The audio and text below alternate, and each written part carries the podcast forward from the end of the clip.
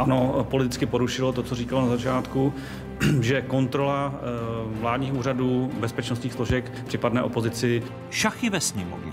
Střelce v čele komise pro kontrolu GIPS za KSČM nahradil kůň ze stáje hnutí ANO. Je to férová hra. Má bezpečnostní složky státu kontrolovat vládní politik?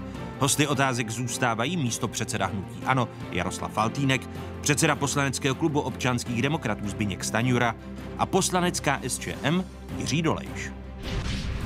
Ekonomika dosáhla vrcholu na konci loňského roku a ukazuje se, že firmy už nyní často odmítají zakázky. České ekonomice se náramně daří. Spotřebitelé spotřebovávají, nezaměstnanost neexistuje. Jsme na vrcholu cyklu. Odkud vede cesta jen dolů? Pozvání k diskuzi přijali bývalý viceguvernér centrální banky, europoslanec Luděk Niedermayer a ředitel sekce měnové České národní banky Tomáš Holub. I to jsou témata, o kterých se po dnešních otázkách začne mluvit s nadhledem a v souvislostech. Ještě jednou vám všem divákům z Pravodajské 24 České televize hezké nedělní odpoledne z observatoře Žižkovské televizní věže. Z SPD se příliš nemluví. V podstatě převzalo roli komunistů, kteří donedávna stáli mimo všechna zásadní jednání. Andrej Babiš před volbami deklaroval, že s KSČM a SPD Tomia Okamury nechce ve vládě úžeji spolupracovat. Okamuru označil, cituji, zaloutku k motru monstrů a nebezpečného populistu, který straší lidi a může přivést Českou republiku do nebezpečí. Tato slova zazněla v rozhovoru pro Lidovky CZ v říjnu loňského roku. A doba eh, přesvědčování voličů o jasné vizi budoucího vývoje České republiky přinášela i tato slova.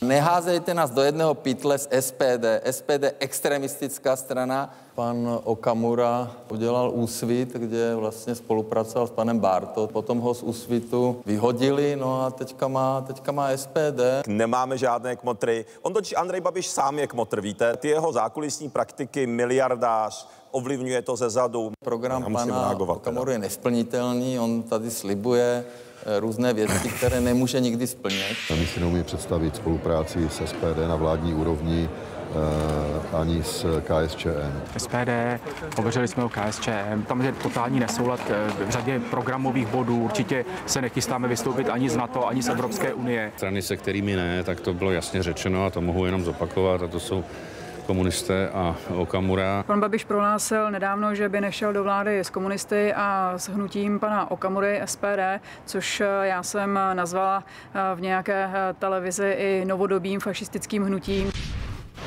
Slova, která padala před sněmovními volbami v loňském roce. Nejen o vyjednávání pokračujeme v diskuzi, tedy o vyjednávání vládě. Našimi hosty zůstávají statutární místo předseda hnutí ANO, předseda poslaneckého klubu Jaroslav Faltýnek, eh, stejně tak předseda poslaneckého klubu občanské demokratické strany Zbyněk Stanjura a bývalý místo předseda KSČM poslanec Jiří Doliš. Ještě jednou, pánové, vítejte ve druhé hodině otázek Dobrý den. na 24. Pokud se vrátím k tomu nedokončenému tématu, tedy že dojde-li k uzavření koaliční smlouvy sociálních demokratů a tolerančního patentu KSČM, tak sociální demokraté, což Jaroslav Altýnek potvrdil, chtějí znovu jednat o rozdělení eh, pozic eh, v poslanecké sněmovně. Vy byste jako občanští demokraté takovou dohodu podpořili, protože předpokládám, že se můžete znovu vrátit k rozdělení pozic místo předsedů sněmovny či předsedů Ale výboru. to určitě nebude dohoda všech, to bude dohoda této koalice, či Vy myslíte, komunisté, že ano. jednat s opozicí? Uh, možná, že budou, ale když se nedohodneme, jednat určitě ano. Pokud budeme pozváni k jednání na to téma, my vždycky, když nás někdo pozve, tak přicházíme jednat, jsme slušná konzervativní strana. Nejste v křeči, jsme se dozvěděli v první hodině? To určitě nejsme, my jsme v opozici, a jsme alternativa vůči hnutí ano, takže v křeči určitě eh, nejsme. Tak na takové jednání přijdeme, ale eh, já předpokládám, že sociální demokraté budou chtít snížit eh, vliv SPD uvnitř poslanecké sněmovny. S tím asi SPD nebude souhlasit, takže nemůžeme říct, že budou souhlasit všichni. Eh, každá strana si bude hlídat své, eh, zda ty případné změny nejsou na úkor té či oné konkrétní strany, ale na to jednání jsme připraveni. Já chci jenom říct, že tady byly pokusy o to vyvolat schůzi která by se zabývala Tomi Okamurou v pozici místopředsedy. A přesto, jak říká pan poslanec Dolej, že nemají žádnou dohodu, tak ruku v ruce, ano, eh, SPD a komunisté zabránili, aby ta schůze schválila program, abychom se k tomu hlasování vůbec mohli dostat, případně v debatě, aby mohli i jiní než ti s přednostním právem eh, promluvit. Nicméně, abych, abych to neprotahoval, pokud to bude na stole, my se těch jednání zúčastníme, pokud změny budou z našeho pohledu smysluplné, tak je, tak je podpoříme, pokud nebudou smysluplné, tak je nepodpoříme. Vy říkáte, že je to logický tah sociálních demokratů, protože podle informací otázek právě sociální demokraté chtějí omezit vliv no, Protože už těch, SPD. protože těch šest měsíců funguje ta většina SPD, KSČM a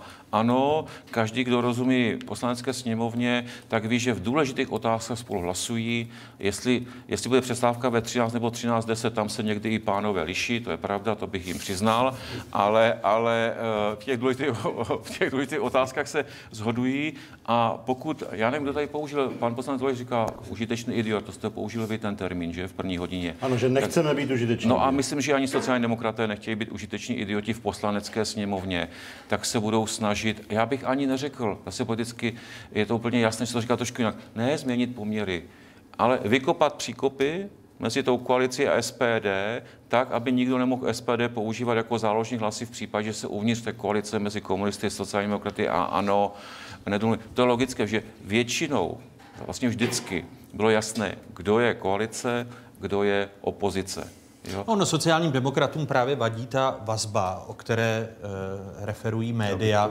mezi...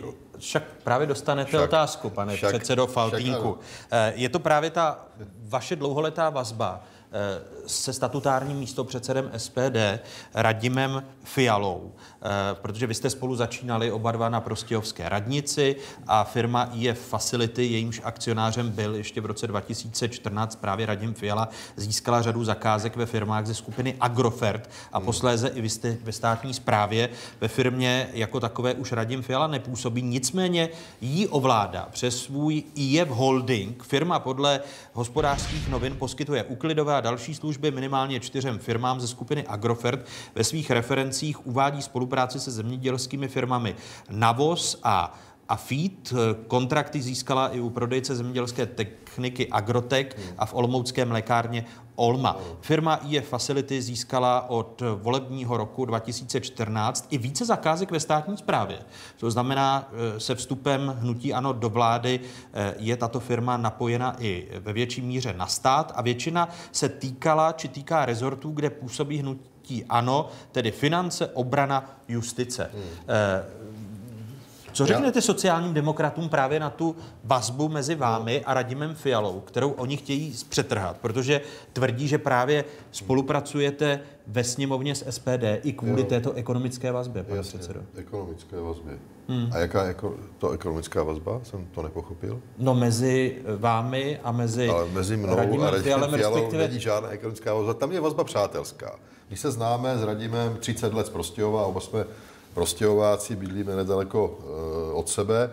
Eh, pokud se týká těch zakázek, eh, a to je dobře, že jste to otevřel, Václavé, pro Agrofert v minulosti, kdy já jsem byl členem představenstva Agrofertu, tak firmy Radima Fialy vyhrály v elektronických aukcích.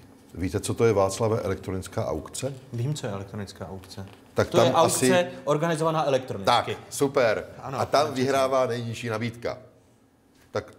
Tam moje přátelství s Radím Fialou asi na to nemělo žádný vliv. Asi prostě byli nejlepší. Jak bolestné, firmách, bude, jak bolestné bude pro vaše přátelství? Ještě, když ještě, soci... ještě Promiňte, s dovolením. Jak bolestné bude pro vaše přátelství jo. s Radimem Fialou, když sociální demokraté chtějí zpřetrhat tu vazbu, kterou máte já vy? Mám, Václavé, vy víte jako přece hnutí, velmi ano. dobře, že já jsem byl 20 let sociálním demokratem. A Takže mám teď... spoustu přátel a vazeb v sociální demokracii. Ty jste nespřetrhal. Ne, Vlastně. některé jsem zpřetrhal, některé jsem nespřetrhal. Ale... Takže vyjdete sociálním demokratům ještě, vstříc, ještě... když nechtějí, aby Tomio Okamura byl místo předsedou poslanecké sněmovny? No to nevím, já za sebe určitě nevídu v sociálním demokratům vstříc, aby Tomio Okamura nebyl místo předsedou sněmovny, protože rozložení orgánů sněmovny a vy jste to ukazovali na těch tabulkách a je dobře, že to naši diváci viděli, že to odpovídá výsledku voleb. A prostě, ať budete říkat o SPD a o, o Kamurovi, co chcete, tak ho prostě volilo 10% lidí. To nejde o to, co říkám jo. já, co říkají oni. No dobře, jako ale například... já nechci hájit tady Tomi Okamuru, kdyby tato debata byla o dalším subjektu ve sněmovně, který má nějaké pozice odpovídající jeho volebním výsledkům, tak budu mluvit úplně stejně. Ne. To je přece logický. Ne, pane předsedo, A ještě, pardon, pane předsedo, a k tomu, co se ptá eh, tady vážený pan moderátor Václav Moravec, tak pokud sociální demokracie přijde s konkrétním požadavkem na změny v orgánech sněmovny, tak by bylo dobře, tak by bylo dobře se zeptat všech subjektů ve sněmovně, jestli jsou ochotní některé své místo sociální demokracii pustit. Už Nej... vidím ten velký zájem, jak se budou předhánět, kdo jim pustí nějaké... Ono, ono nejde, pane předsedo. Nějaká koaliční strana se určitě najde. Ono, ono nejde jenom o přepuštění míst eh, pro sociální demokracie, ale eh, hospodářský výbor podle představ sociálních demokratů by měl přepadnout, připadnout třeba KSČM, nikoli SPD. Jde o to... Hospodářský výbor? Ano, hospodářský výbor, protože předsedou hospodářského výboru je váš no, radím, ano, kamarád ano, z Prostějova. Ano, Radim Fiala. Jo. Můžu... Chcete hospodářský výbor? My nevznášíme podobné požadavky, protože si myslím, že geometrie sněmovny v tomto ohledu vůči nám nebyla nevstřícná. A pokud někdo vznáší podobné požadavky, tak by si měl v klidu sednout nad tím pavoukem a uvědomit si, že vždycky, když něco uvolníte, já ten slovník, geometrie sněmovny. Myslíte vaše spojení s SPD? Ano, to je geometrie sněmovny, ale fakt hezký ale slovník, sám, to já ale musím... sám jste řekl, musím... že vy jako součást té geometrie, že se nestěžujete. Vždycky nějaký... Ne, my jsme, pan předseda Faltýnek má potvrdit, já jsem kritizoval a rozložení pozic a přiblížit se poměrnému zastoupení uh, je ten úkol. Nikdy to není absolutně stoprocentní, to je, to je pravda. Musí je to se vyjednávat. na rozhodnutí vítěze. Já jsem po třetí v poslanecké sněmovně, v první volení už 210, 213, přestože matematicky a podle prvního systému komunisté by měli nárok, v úvozovkách nárok, na místo ve vedení sněmovny. Já jsem proti tomu, aby tam seděli komunisté. A protože jsme měli většinu, tak jsme to v tom roce 20 až 2013 zařídili. Ano, to je pravda. A nominant momentu nebyl zvolen. 2013, 2017 eh, koalici, která byla minule, to nevadilo, tak zařídila, zvolila, že tam, eh, že tam zástupce komunistů byl stejně jako... Mě jenom vadí na té debatě. Víte, kterou, kolego, ale když vylučujete jednu můžu... stranu, tak je trošku problém mluvit o poměrném zastoupení. A já to říkám, jste že, si vědom, že? To jsem si vědom a taky říkám, že to zákon neříká, že vedení sněmovny je poměrný systém. Neříká to zákon, říká to politická kultura ne, zvyklosti. Ne, ne, já si myslím, že u stran jako SPD a KSČM tam prostě být nemají, ale rozumím tomu a respektuji, že většina je tam zvolí. To je, to je celé. A je to na rozhodnutí té konkrétní já si myslím, poslední věc k tomuhle. Mě hrozně vadí, když tady jsou, jak říká pan předseda pouze dvě varianty vlády, asi z čela s Andrejem Babišem, asi ano. To má, aktuálně. Aktuálně. A říká se jako, že uh, ti a v obou jsou komunisté a ještě někdo je schopen říkat, no, když tam nebude ten Okamura, tak je to vlastně dobrá varianta vlády. No pro nás to teda není dobrá varianta vlády díky tomu, že tam jsou komunisté. Já to tady říkám panu poslanci Dolešovi.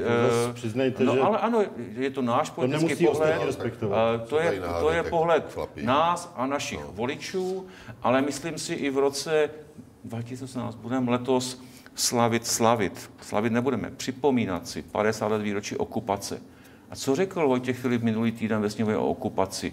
Že se nám o, v roce 68 o něco snížila míra e, suverenity. To, jsou, to je ten slovník komunistů. Neřekl, že nás tady okupovali, okupovala cizí vojska, o něco se nám snížila míra suverenity. A to je to, proč mi vadí, proč by komunisté měli být ve vedení sněmovny, na čož není zákonný nárok, přitom respektuje jejich voliče a jejich volební výsledek. Proto říkám, že se nemá žádná vláda, ani vláda Andreje Babiše opírat o hlasy komunistů, že to za to nestojí. Tak pojďte poslední, do toho s námi, pane předsedo. Tak splňte těch pět podmínek a můžeme se vážně po, bavit poslední, o programu. Poslední otázka pro Jaroslava Faltínka. Ano. V případě, že varianta, ke které jste se vrátili, tedy vyjednávání vlády z ČSSD a podporované či tolerované KSČM. V případě, že tato varianta zkrachuje z jakýchkoliv důvodů, ku příkladu kvůli vnitrostranickému referendu sociální demokracie. Plán B je vláda, jednobarevná vláda hnutí ANO, tolerovaná KSČM a SPD? Oslovíme ODS. Znovu? Po několikáté. Ale my jsme přece jasně formulovali. Ne, teď se smějete, to je Ne, ne, ale já to, ne, já to myslím že My jsme Zaprvé jsme kolegům na uzavřeném jednání řekli důvody, eh, které nás vedou k tomu, že jsme o té vládě jednat nemohli. Já bych, že v posledních dnech nebo týdnech jsme i ty důvody, respektive ty klíče, které by mohly odemknout tu situaci, aby vznikla demokratická vláda bez SP komunistů, formulovali. A já za sebe říkám, pokud by hnutí ano všech těch pět klíčů použilo, to znamená, že by tu situaci odemklo, tak jsme připraveni vážně jednat. Bez trestně stíhaných osob, eh, bez změn ústavy, bez změn volebních zákonů, bez útoku na veřejnoprávní média, bez toho, že by hnutí ano mělo vnitro a spravedlnost. A pokud to bude splněno, tak můžeme vážně vést debatu o programu, protože za těch šest měsíců se ukazuje, že ty programové rozdíly ODS a ANO jsou větší, než minimálně hnutí ANO deklaruje, že říkají, že jsme blízci.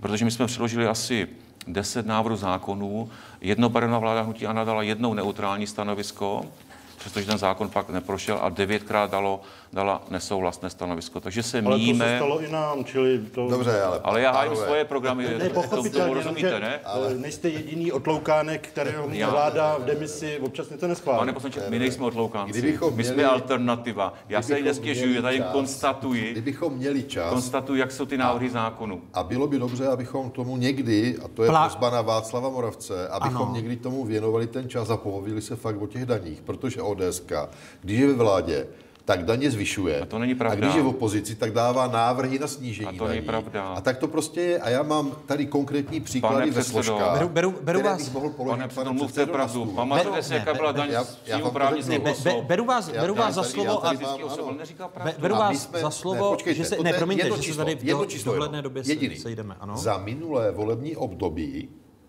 společné vlády sociální demokracie a KDU ČSL jsme nechali v peněženkách lidem 30 4 miliardy korun, když jsme snižovali za DPH roky. za 4 roky. No, za 4 roky. To je málo, no. Je, je to málo, ale nezvý, nezvýšili jsme daně, a některé jsme snížili.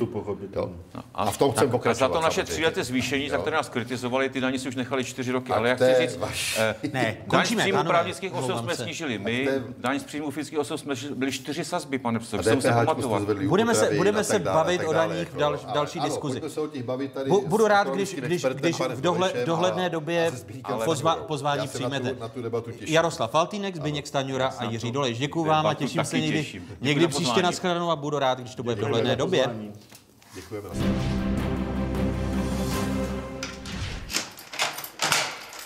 Už rok a půl platí přísnější pravidla pro získávání hypoték. A to na základě doporučení České národní banky.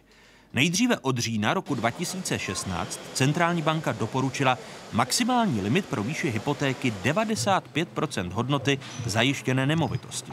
A od dubna roku 2017 šla na 90 Banky se podle guvernéra centrální banky Jiřího Rusnoka snažili klientům půjčovat na hranici rizika. Když se to skombinuje s nízkými sazbami, eh, tak to vede k určitému nebezpečí, že by u některých klientů mohlo docházet k eh, jaksi neadekvátnímu jednak předlužení, ale také k neadekvátní hodnotě těch zástav, eh, které jsou vůči těm hypotékám v bilancích bank. Na konci roku 2016 se tak díky doporučení centrální banky stoprocentní hypotéky staly minulostí. A Česká národní banka chce jít dál. Požaduje možnost direktivně stanovit limit pro hypoteční úvěry. Proto už v minulém volební období šla do sněmovny novela zákona, která bance tyto pravomoci slibovala. Počuju si firmy, počuju si lidi a je tady určitá obava, aby, aby tady nevznikla znova nějaká hypoteční bublina. Nové kompetence v oblasti hypotečních úvěrů mají podle Jiřího Rusnoka pomoci řídit rizika spojená s úvěry. Zatím Česká národní banka vydávala doporučení, ale ta nejsou právně závazná. V případě silného konkurenčního tlaku může být někdy obtížně zajistitelné jejich dodržování a proto eh, také žádáme a navrhujeme v této novele, abychom tento nástroj mohli použít i jako nástroj mandatorní, povinný, který by při neplnění bylo možno případně i sankcionovat. Politické strany byly k plánované změně zdrženlivé. Někteří poslanci požadovali navrhované kompetence omezit. Měli obavy, aby lidé na hypotéky vůbec dosáhli. Tak jak ten zákon je navržen, tak jsou eh, navržena ta regulatorní opatření velmi silně. Eh, může to být velmi plošná, výrazná brzda hypotečního eh, trhu a tím i trhu nemovitostí. Česká národní banka se během sněmovní debaty o regulování hypoték stala obětí politické hry. Reagoval guvernér Rusnok na názory politiků. Zároveň oznámil další zpřísnění podmínek pro poskytování hypotečních úvěrů.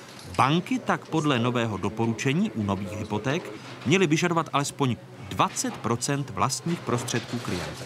Chápeme důvody České národní banky, která má obavu o nějakou bublinu na bankovním trhu z hlediska poskytování hypotečních úvěrů. Nicméně si myslím, že jsme připraveni o tom diskutovat. Poslanecká sněmovna nakonec nové pravomoci ohledně regulace hypoték centrální bance v minulém funkčním období neschválila. Nyní je ale bankovní novela znovu ve hře. Na její aktuální podobě teď pracuje ministerstvo financí. Novelu by mohla vláda začít řešit v polovině letošního roku. A poslanecká sněmovna parlamentu České republiky by zmiňovanou novelu mohla přijmout do konce letošního roku. Dalšími hosty dnešních otázek jsou bývalý viceguvernér centrální banky, dnes europoslanec Luděk Niedermayer. Vítejte počas otázka, hezké nedělní poledne přeji. Vítejte. Dobrý den. A mé pozvání přijal i ředitel sekce měnové České národní banky Tomáš Holub. Vítejte, hezký dobrý den. Dobrý den. Je chybou, že zatím tu novelu nemáme, Luďku Niedermayere?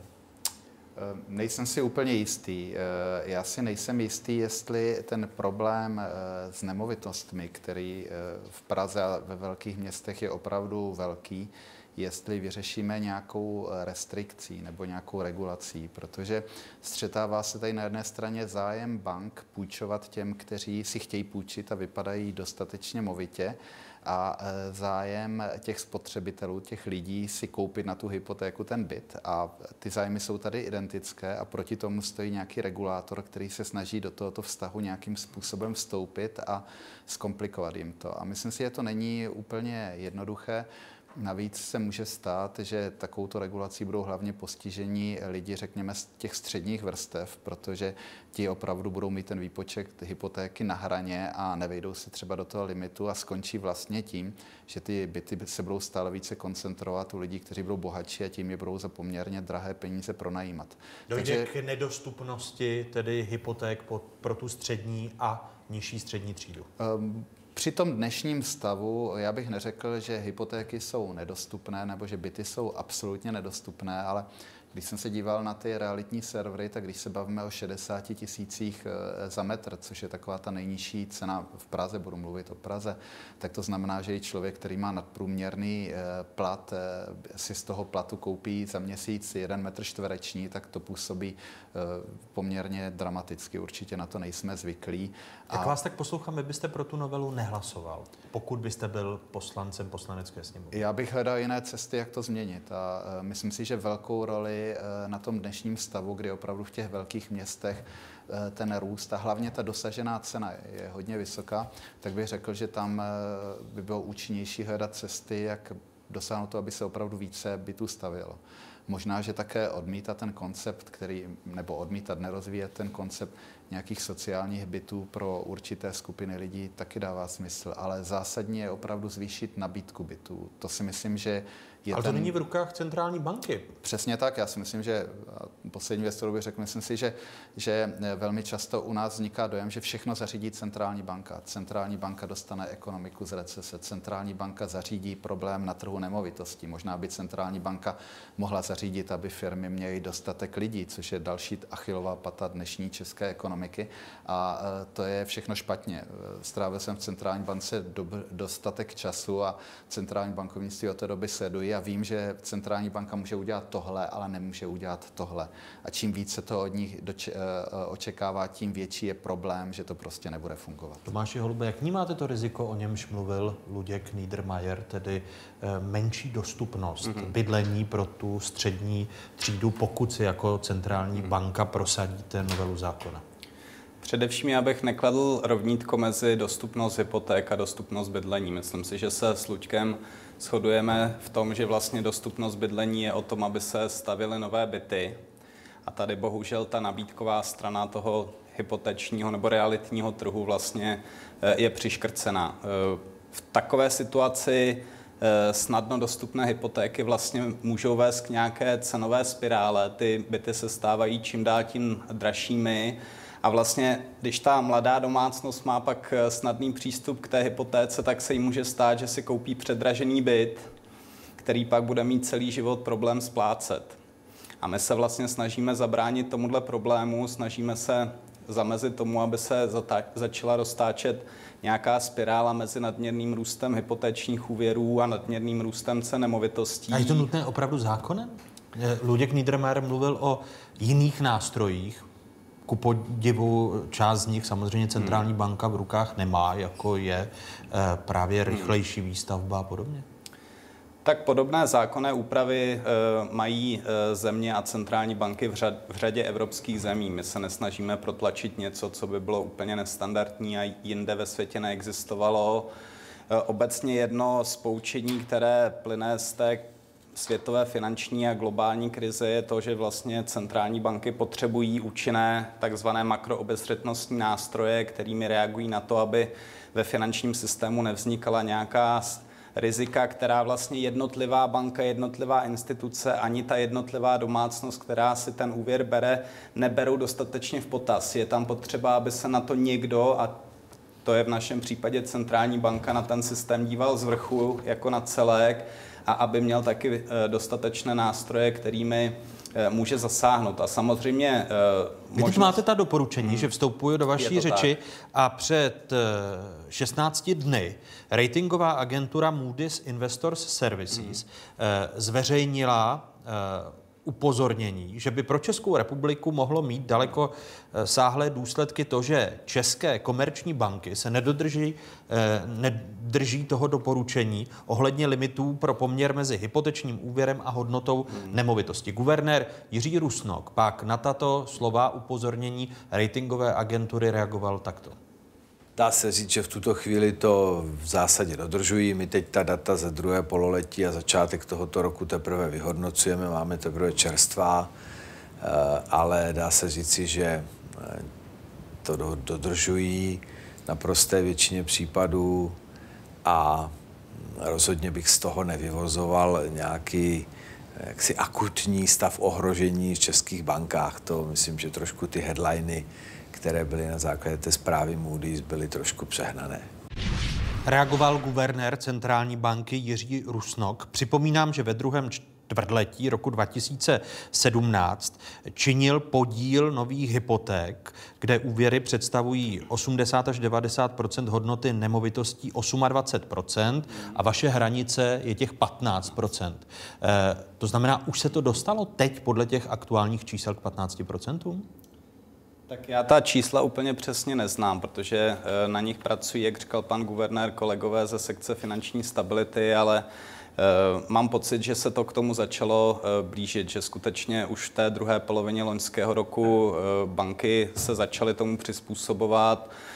Samozřejmě trvalo to možná trošku déle, nebylo to přizpůsobení okamžité, kdybychom měli v ruce skutečně závazné regulatorní předpisy, nikoli tu měkkou formu doporučení, tak by asi to přizpůsobení bylo rychlejší, ale... Proto eh, tlačíte, že vstupuje do vaší řeči na tu novelu? Aby tam nebylo to časové spoždění mhm. nebo ta prodleva? Je to jedna z věcí. Eh, druhá věc je, že samozřejmě to, že současné banky se chovají obezřetně, neznamená, že naše doporučení budou respektovat případně i nějaký noví agresivnější hráči, který, kteří by se snažili na ten trh vstoupit.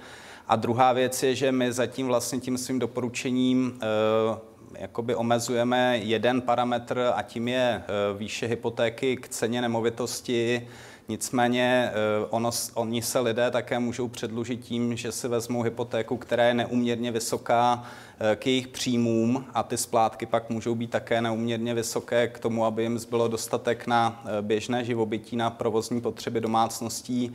A vlastně smyslem té novely je zároveň dát nám možnost upravovat i tyto dva klíčové ukazatele to znamená poměr splátek eh, k měsíčním příjmům a výše toho úvěru nebo toho celkového zadlužení k eh, ročním příjmům domácností. Podívejme se na data centrální banky, které se týkají eh, zadlužení domácností právě na hypotékách. V roce 2013 české banky poskytly lidem v rámci hypotečních úvěrů necelých 150 miliard korun. V roce 2016 činil objem hypoték přes 218 miliard. Loni ale nepatrně klesl na 216 miliard miliard a 700 milionů korun a úroky hypoték rostou. Do loňského dubna se průměrná úroková sazba pohybovala pod dvěma procenty.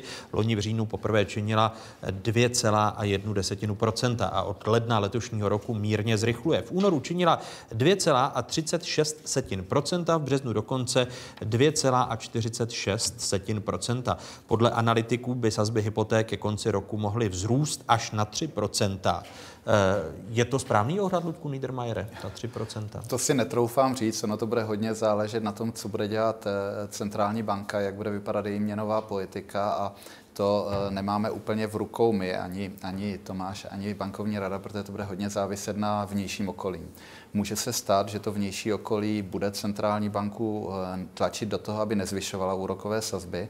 A samozřejmě ty nízké úrokové sazby jsou velkým motorem růstu cen nemovitostí a poptávce po hypotékách, protože Eh, ty velmi nízké úrokové sazby tu dostupnost hypoték zvyšují. A když se stělá jenom úplně velmi hrubou kombi, eh, kalkulaci, tak třeba při 5% úrokové sazbě by člověk, který chce platit nějakých 13 tisíc, si mohl půjčit 2 miliony. Když je ta úroková sazba 2%, tak je to najednou 2,6 milionů. A to ví ta strana, která nabízí ty nemovitosti. Čili ty úroky tam samozřejmě hrají eh, hodně velkou roli, ale já bych se spíš znovu vrátil k tomu, že do zákona eh, dávat eh, takováto omezení, která se dají různým způsoby obejít, která pravděpodobně dopadnou na jednu část těch potenciálních eh, lidí, kteří si chtějí koupit nemovitosti, zatímco jiná se jim celkem snadno vyhne, například tím, že mají vyšší eh, množství eh, dostupné hotovosti, tak to je poměrně problematické. A, a druhá věc, kterou bych chtěl říct zase, a tady bych třeba podpořil trochu názor Moody's, u nás ten obrovský hypoteční boom probíhá v situaci, kdy ty úrokové sazby jsou opravdu historicky nízké. Centrální banka je držela blízko nuly. Kdybyste řekl jeden před pěti, deseti lety, že hypotéky budou za, za 2%, tak by tomu nikdo nevěřil.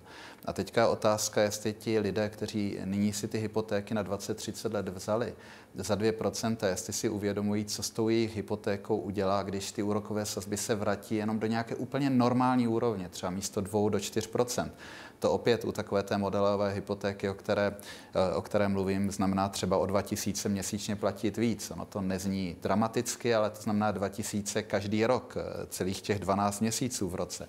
A to samozřejmě nemluvím o situaci, kdyby se něco v té ekonomice stalo. Centrální banka by zvýšila úrokové sazby výrazně, anebo trh by zvýšil úrokové sazby, by bychom na 6-8%, tak to znamená obrovský stres pro ty domácnosti a nezapomeňme, že velká znamená, vy byste část... neoznačil, že vstupuje do vaší řeči, vy byste neoznačil tu zprávu Moody's starou 16 dní za eh, nepřiměřenou a zbytečně alarmující a je velkým zklamáním. To jsem teď citoval slova výkonného ředitele České bankovní asociace Pavla Štěpánka. To záleží, já jsem neslyšel, jak to bylo přímo řečeno. Já myslím, že to je konstatování faktů. Prostě ty hypotéky nám rostou, ty hypotéky jsou poskytováno na velmi nízkých úrokových sazbách. A mohou a mít dalekosáhlé důsledky pro ekonomiku jednoho země? Ne, může se to stát, tak většina ekonomických krizí nebo velká část ekonomických krizí historicky vznikala na realitním trhu.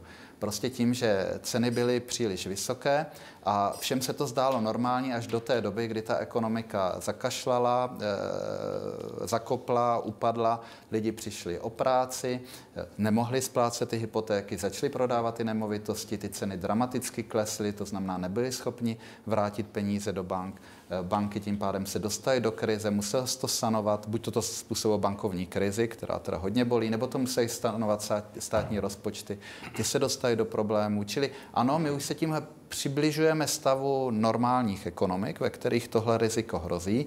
A určitá, určitý specifikum je v tom, že se to rozjelo na ty velmi vysoké otáčky, na těch velmi nízkých úrokových sazbách a myslím si, že velká část těch, kteří teďka ty hypotéky berou, si nedovedou představit, že jednou může ta hypotéka stát 4 nebo 6 Ale zase eh, není to určitě nebezpečí, které se týká dalšího měsíce nebo, nebo čtvrt roku nebo dalšího roku, pokud se nestane něco mimořádného. Čili je to konstatování faktu, podle mého názoru. Takže nepřijde vám také ta zpráva Moody's nepřiměřená a alarmující, byť vy jste jako centrální banka ústy guvernéra, jak jsme, jak jsme slyšeli Jiří Rusnoka, byli také obezřetní.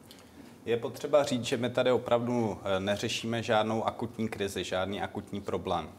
Je to přesně, jak říkal Luděk, my se tady snažíme reagovat na to, že eh, zárodky krizí většinou vznikají v těch dobrých dobách a my vlastně teď žijeme, dalo by se říct, skoro v super dobré době, a v takové době mají eh, domácnosti, někdy i banky, prostě přirozenou tendenci ta budoucí rizika podcenit. A k tomu míří ta naše opatření. Ta zpráva Moody's v zásadě poukazovala na obdobný problém, na který poukazujeme my v našich zprávách o finanční stabilitě už delší dobu, jenom možná ten akcent byl eh, přehnaně silný a možná to přehnaně vyvolávalo dojem, že ten problém máme teď akutně v tuhle dobu On je to eh, problém, který se kumuluje. Je, je to problém, který se může kumulovat právě pokud, eh, pokud by tam eh, nepřistoupila centrální banka k nějakým opatřením, která to můžou trošku zbrzdit. A Kdybych, samozřejmě, pardon, jenom, ano. že zase vstoupím do vaší řeči, ale kdybych vám namítl, že vy jste přišli s tím doporučením, hmm. ale to doporučení je obcházeno, alespoň podle Davida Šmejkala, ředitele poradny při finanční tísni, obcházením Eh, tím, že lidé dofinancovávají hypotéky jinými úvěry, to znamená, že není řešen problém zadlužování domácností. Eh, tady jsou slova Davida Šmejkala z rozhovoru pro dnešní otázky velká část těch eh, doprovodných spotřebitelských úvěrů není u té samé banky, u které si klient bere hypoteční úvěr. Pak je pro tu druhou banku, která poskytuje spotřebitelský úvěr, ale nemusí to být jenom banka. Může to být nebankovní subjekt, eh, který se zabývá eh, půjčováním spotřebitelských úvěrů. Takže je v podstatě nemožné zjistit, že zde nějaký hypoteční úvěr existuje, pokud je to děláno paralelně, protože ty dluhové registry mají nějaký čas na to, aby zaznamenali tu informaci o žadateli o úvěr eh, do svých databází. To znamená, pokud ten klient pracuje tím způsobem, že zároveň hledá spotřebitelský úvěr a zároveň hledá hypoteční úvěr, tak je mnohdy pro tu poskytující banku nemožné eh, tuhle samou skutečnost zjistit. Pokud tedy získá klient doprovodný úvěr u stejného poskytovatele jako úvěr hypoteční, musí banka prokázat dohledu, tedy centrální bance, že jednala odpovědně. Lidé se stále snaží půjčovat těch 100% hodnoty nemovitosti právě přes ty dva úvěry. Jak vážné je to riziko a problém z vašeho pohledu? Já popravdě řečeno nevím, ne, neznám žádnou statistiku, která by to kvantifikovala. Samozřejmě ten klient by měl mít povinnost té bance hlásit ten druhý úvěr. Většinou to je součást úvěrové smlouvy, že člověk, pokud si bere další úvěr, tak by to té své hypoteční úvěrující bance měl nahlásit. Pokud to lidé nedělají, tak samozřejmě do určité míry toto obcházejí. Jste si vědomi toho obcházení jako centrální banka? No, toho, že tam ta možnost to obcházet samozřejmě je, proto si myslíme, že je dobré mít k dispozici víc než jeden ten parametr. E, to znamená, e, ten parametr loan to value doprovodit ještě nějakým parametrem toho celkového zadlužení k příjmům domácností a podobně. Eh, jinak ale mysl, eh, vidíme, že skutečně banky zpřísnily své úvěrové podmínky a že přeci jenom ten eh, boom na tom hypotečním trhu lehce zpomaluje. Jo? Takže řekl bych, že ta opatření jsou v nějaké míře účinná, na druhou stranu nejsou tak silná, aby nějakým způsobem dramaticky eh, zhoršila přístup k úvěrování. Eh, spíš už ta spirála nemá tendenci neustále zrychlovat a roztáčet se v každé obrátce trošku eh, rychlejším tempem. Eh, navzdory, navzdory tomu, že v jednotlivých případech samozřejmě k tomu obcházení eh, může docházet, ale celkově nám přijde, že ta opatření ten svůj dopad eh, nějaký mají. Když tady Tomáš Holub mluví o zadlužení domácností, opět nabízíme data, abychom si je dali do kontextu. Česká eh, národní banka eh, uvolnila ta data, že české domácnosti ke konci února dlužily přes 1 bilion a 600 miliard korun. Naprostá většina úvěru, a to přes bilion korun, jde právě na bydlení, mm. o kterém se tady celou dobu bavíme. Eh, na, v těch horších časech stále ještě ta hranice toho zadlužení českých domácností, Luďku Niedermayer, je únosná?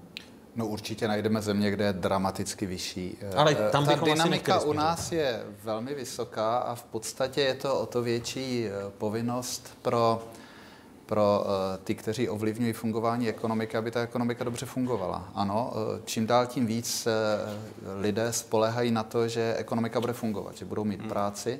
Že ta práce bude přinášet dostatečnou a rostoucí mzdu, což se teďka zaplať pámbu po dlouhé době začíná naplňovat.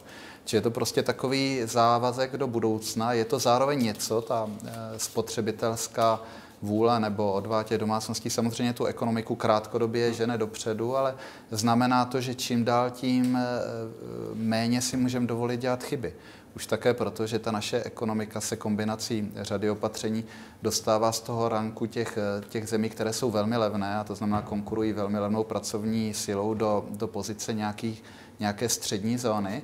A to znamená, že je tam mnohem komplikovanější pro firmy se udržet na, na trhu, zejména v kombinaci, kdy jim výrazně posiluje kurz, za který prodávají své eh, zboží eh, do zahraničí a rostou jim mzdy. Eh, takže potřebujeme prostě dosáhnout toho, že ta ekonomika bude stabilní a bude se dál dobře vyvíjet a nebude, nebude příliš kolísat, protože čím je větší tady tenhle dluh, který jste tady ukazoval, tak, tak tím je to křehčí. Je to křehčí v okamžiku, kdy se zvýší úrokové sazby, protože to znamená, že ti lidi najednou přijdou, jak jsem před chvílí říkal, o tisíce korun ze svého příjmu a to neznamená nutně, že, že mají problém platit ty dluhy nebo že budou muset prodávat svůj byt, ale znamená to, že omezí tu spotřebu jinde a to omezení spotřeby jinde se dotkne zase jiných lidí, kteří operují v té ekonomice. Čili dostáváme do situace těch západních zemí a musíme se postarat o to, abychom nedělali v ekonomické politice zbytečné chyby. No ale tady jsme u, u toho, uh, u dat eh, Českého statistického úřadu, který naznačuje, jsou to i data, mm. která má bez zesporu centrální banka, že lidé čím dál méně spoří, roste zadlužení domácností a nejsou lidé připraveni na horší časy. Kdyby se opakoval rok 2008, což je velmi pravděpodobné, že dříve či později to nastane. Není to i chyba centrální banky, že klesá podíl úspor, protože lidé, proč by si spořili, když eh, úrokové sazby jsou eh, minimální nebo téměř nulové a, a centrální banka úrokové sazby výrazně nezvyšuje? Eh, nesmíme opravdu to klást na tu centrální banku příliš mnoho. Není možné, aby centrální banka... jako bývalý centrální banka. Ale i jako ekonom, protože to vypadá, že, ti osta... že ty ostatní subjekty v té ekonomické politice prostě nehrají roli. A to tak není. Centrální banka by se měla starat o to, Eh, co je jejím úkolem, to znamená, aby nám úplně neutíkala inflace, protože právě to, kdyby se vymkla inflace kontrole, je to, co vlastně tím kanálem vysokých půjček tu ekonomiku opravdu dramaticky ohrožuje. Takže hmm. myslím si, že že e, očekávat od centrální banky, že zajistí, aby si lidé méně půjčovali a víc spořili, to není realistický. Samozřejmě ta dnešní měnová politika... To může přece a na tom, zvyšova, zvyšováním úrokových sazeb. Ano, přesně tak. Jenomže tady jsme v situaci, kdy e, Česká republika s velkou podporou politiků má nezávislou měnovou politiku. E, to znamená, že náš kurz se pohybuje. V okamžiku, kdy centrální banka by zvýšila úrokové sazby, což by třeba odpovídalo té situaci na hypotečním trhu a možná i, i nějakým, nějakému riziku, že si lidé budou ještě víc půjčovat, v tu chvíli nám výrazně posílí kurz. A my jsme teďka v situaci, kdy ten kurz posílil. Centrální banka očekává, že v dohledné době to posílení se dostane někde na 10% nominálního posílení. Zároveň nám rostou mzdy opravdu velmi vysokým tempem a to znamená, že i ty exportující firmy jsou pod obrovským tlakem. V okamžiku, kdyby se tenhle tak ještě zvýšil tím, že centrální banka popožene kurz k většímu posílení, tak ti lidi začnou přicházet o práci a to je ten moment, ve kterém se i to malé zadlužení může stát neudržitelným. Čili je to prostě daň za tu nezávislou měnovou politiku, je to daň za do určité míry rozkmitaný ekonomický vývoj, který tady máme a musíme všichni doufat, že budeme mít dostatek štěstí, abychom se z toho nějakým hladkým způsobem dostali. Někdy to vyjde, někdy ne. No, když to štěstí mít nebudeme. Tomáš, Tomáši Holube, pro vás jako pro centrální banku Eh, jsou varující ty informace, na které upozornil i před eh, zhruba 20 hmm. dny Vladimír eh, Kermiet, ředitel odboru národních účtů Českého statistického hmm. úřadu, když konstatoval, příjmy domácností se v loni zvýšily o necelá 4%, jejich výdaje rostly hmm. ještě rychleji, což může souviset s pozitivním očekáváním. Hmm. Průběh roku byl z hlediska růstu příjmů i výdajů dynamický. V důsledku toho byla v loni míra úspor na jedné z nejnižších hodnot v dosavadní historii měření ČSU. Hmm. No ona je možná nižší než bývalá, ale stále, pokud se dobře pamatuju, je řádově kolem 10%, což furt je německá míra úspor. Furt se nebavíme o nulové míře úspor jako ve Spojených státech, to znamená, já bych to necharakterizoval tak, že domácnosti nevytváří úspory. Oni je, oni je vytváří jenom o něco pomalejším tempem. Myslím si, že to dobře odpovídá té makroekonomické situaci. Luděk zmiňoval pozitivní očekávání, spotřebitelská důvěra, spotřebitelská nálada je na rekordních úrovních. Sazby jsou samozřejmě nadále nízké. Uh, bohužel nebo bohužel? Uh, no, já bych do toho nekladl úplně ten normativní aspekt. Připomněl bych, my už jsme třikrát úrokové sazby od loňského uh, ukončení kurzového závazku zvyšovali. Momentálně ta naše hlavní měnově politická sazba je 3 čtvrtě procentního bodu. Postupně začínají růst ty sazby z úvěrů, jak u těch hypoték, tak u v průměru u podnikových úvěrů jsou někde na 2,5% ročně. To, že by což... ten růst eh, sazeb měl být rychlejší, aby, aby tady ku příkladu mm. rostly úspory domácností, mm. Zpomalilo se zadlužování. Nemyslíte, hmm. že to by, sice Luděk Niedermayer tady logicky říká, že zvažujete mezi vícero eh, faktory, hmm. ale není tento faktor zásadní z, budou, z hlediska toho budoucího vývoje hmm. a přehřívání české ekonomiky, o kterém hmm. mluví Jiří Rusnok? No, Luděk správně říkal, že musíme brát uh, obě dvě nohy uh, toho, jak je celkově nastavená měnová politika. Je to nejen o těch sazbách, ale i o měnovém kurzu a ten skutečně nám posílil meziročně o 6% vůči euru, uh, vůči řadě dalších měn ještě podstatně více.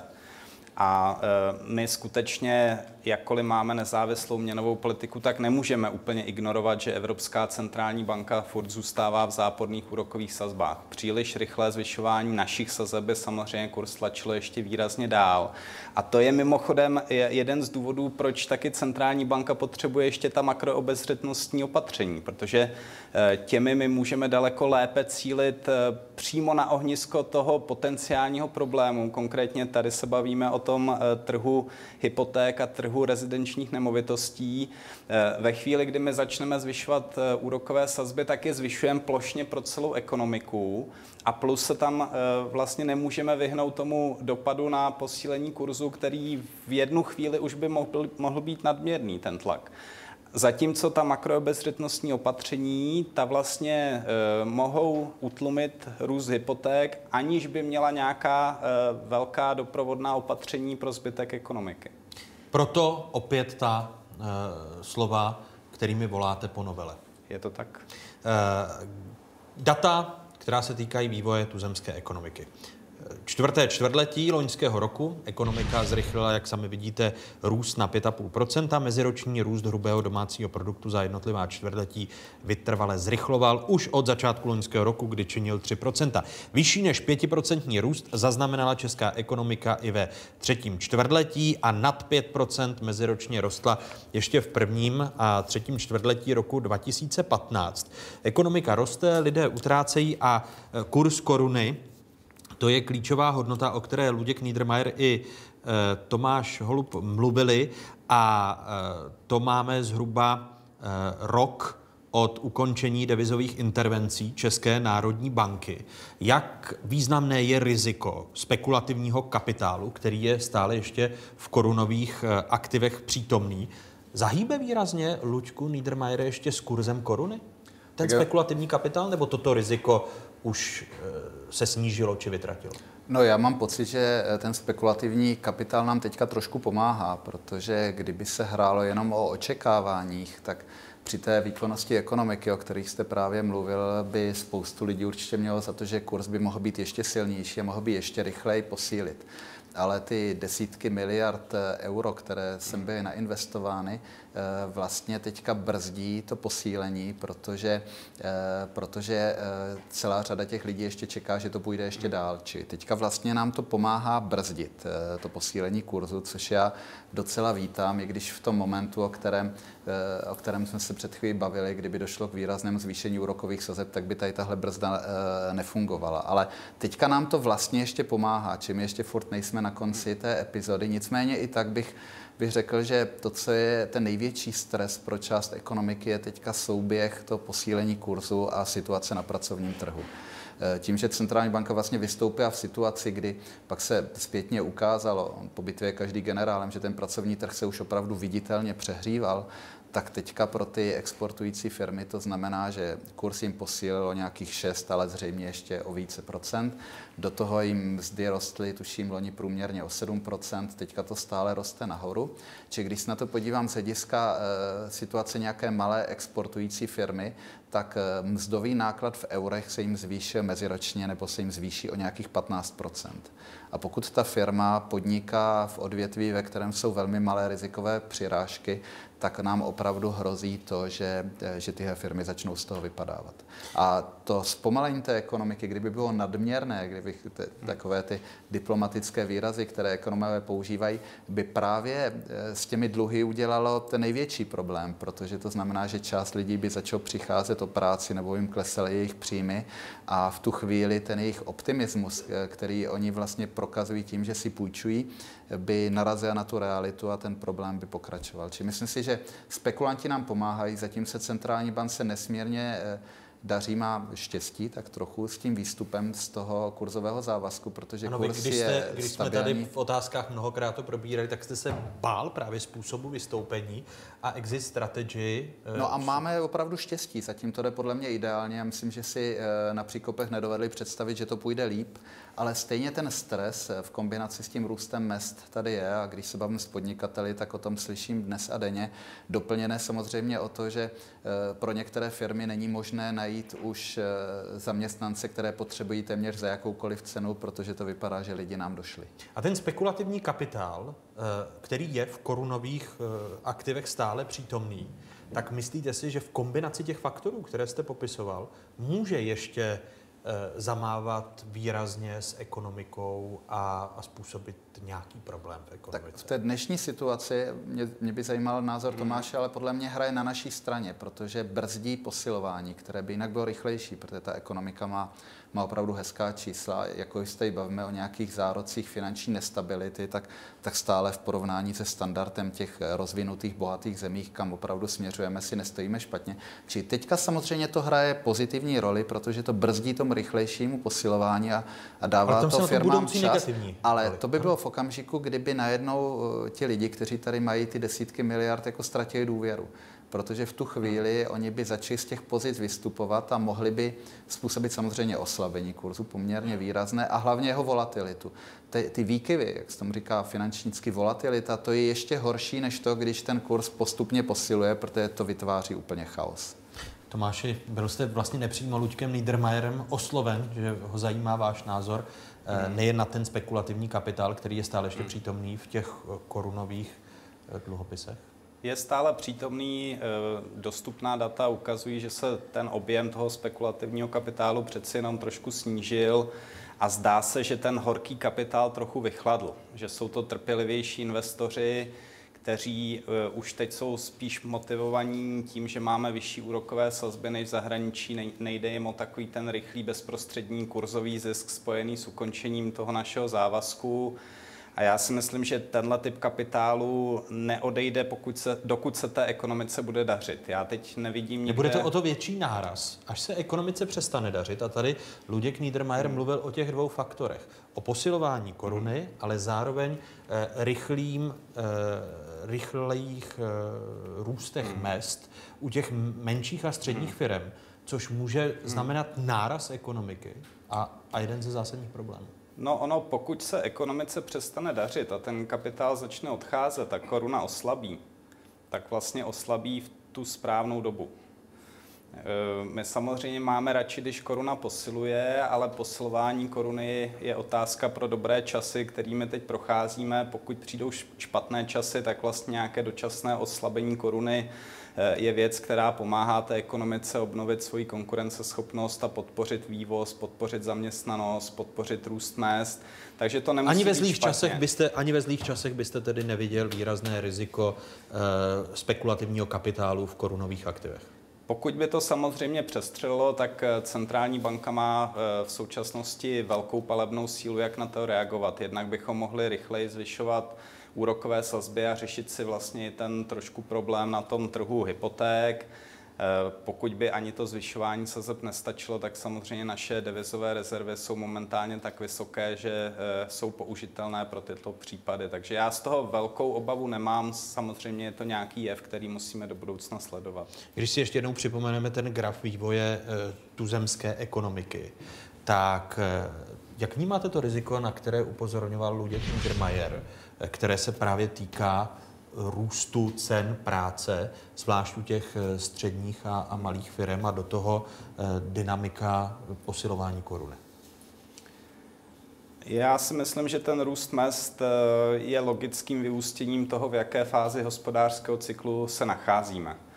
A zároveň je potřeba si připomenout, že ve chvíli, kdy se začala ekonomika oživovat v letech 2014-2015, tak přeci jenom ten růst mest trošku zaostával za tím eh, oživením ekonomiky a vlastně firmám celkem eh, dost narostla míra zisků.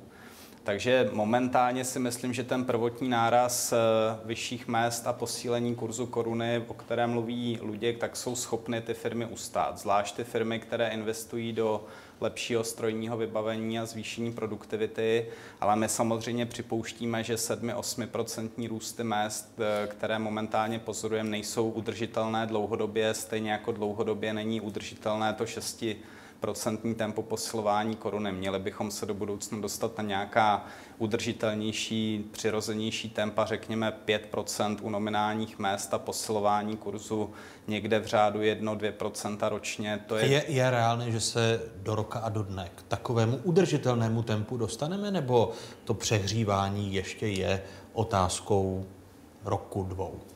U toho kurzu si myslím, že to reálné je, protože v tom výhledu už by mohla začít Evropská centrální banka. Luděk Niedermayer nesouhlasí. tak já dokončím jenom rychle. Myslím si, že u kurzu to reálné je, protože v tom horizontu jednoho, dvou let už Evropská centrální banka se přeci jenom bude vracet k nějakému normálnějšímu nastavení své měnové politiky. U toho růstu mest si myslím, že se k tomu budeme zblížit z hora.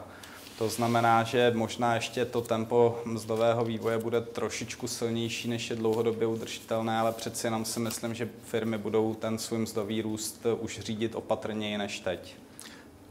Já myslím, že eh, to, eh, ta změna toho trendu o těch opravdu vysokých temp bude postupovat velmi pomalu, protože konec konců, když se bavíme o bytech, je to o tom podpořit eh, rychlejší bytovou výstavbu. V českých podmínkách se bavíme o mnoha letech, ne o dekádách. Pokud se bavíme o pracovním trhu, tak je to o tom dostat na pracovní trh lidi, kteří tam nejsou, třeba matky od rodin s malými dětmi.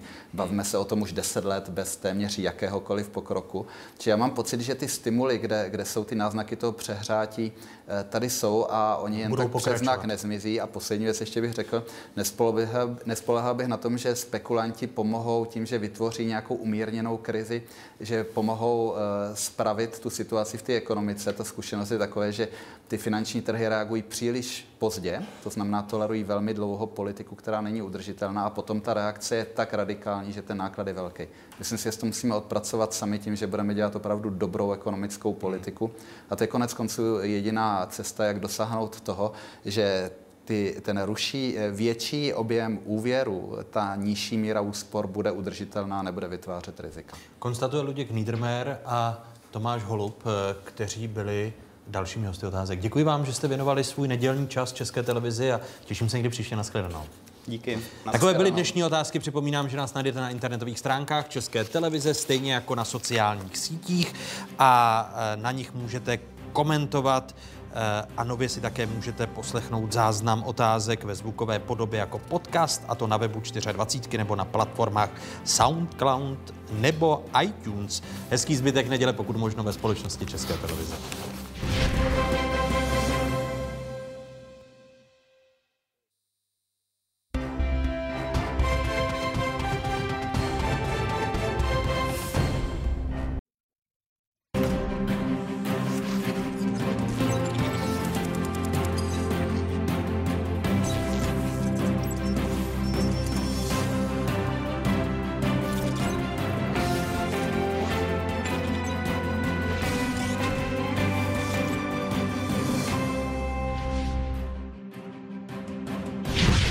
Ano, politicky porušilo to, co říkal na začátku, že kontrola eh, vládních úřadů, bezpečnostních složek připadne opozici. Šachy ve sněmovně.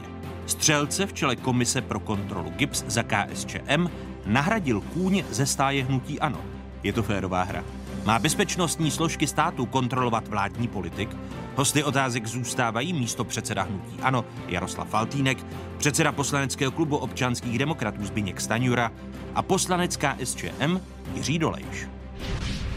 Ekonomika dosáhla vrcholu na konci loňského roku a ukazuje se, že firmy už nyní často odmítají zakázky. České ekonomice se náramně daří. Spotřebitelé spotřebovávají, nezaměstnanost neexistuje.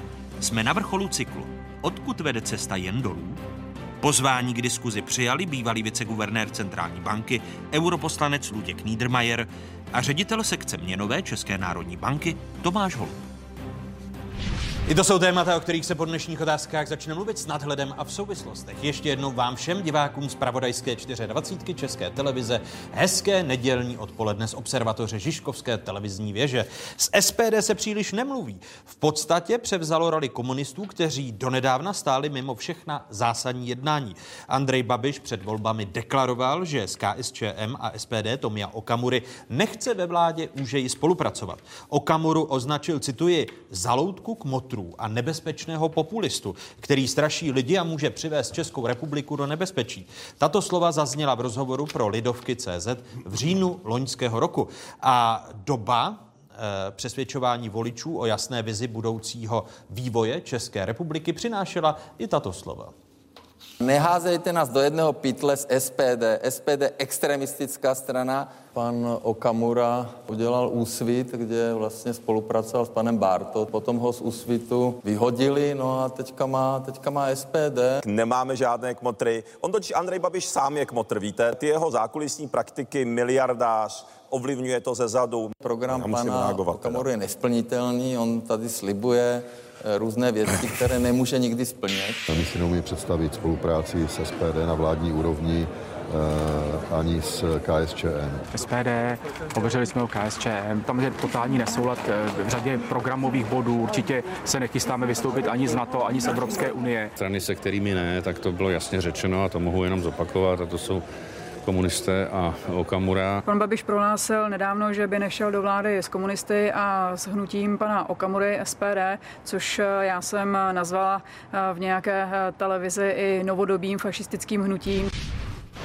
Slova, která padala před sněmovními volbami v loňském roce.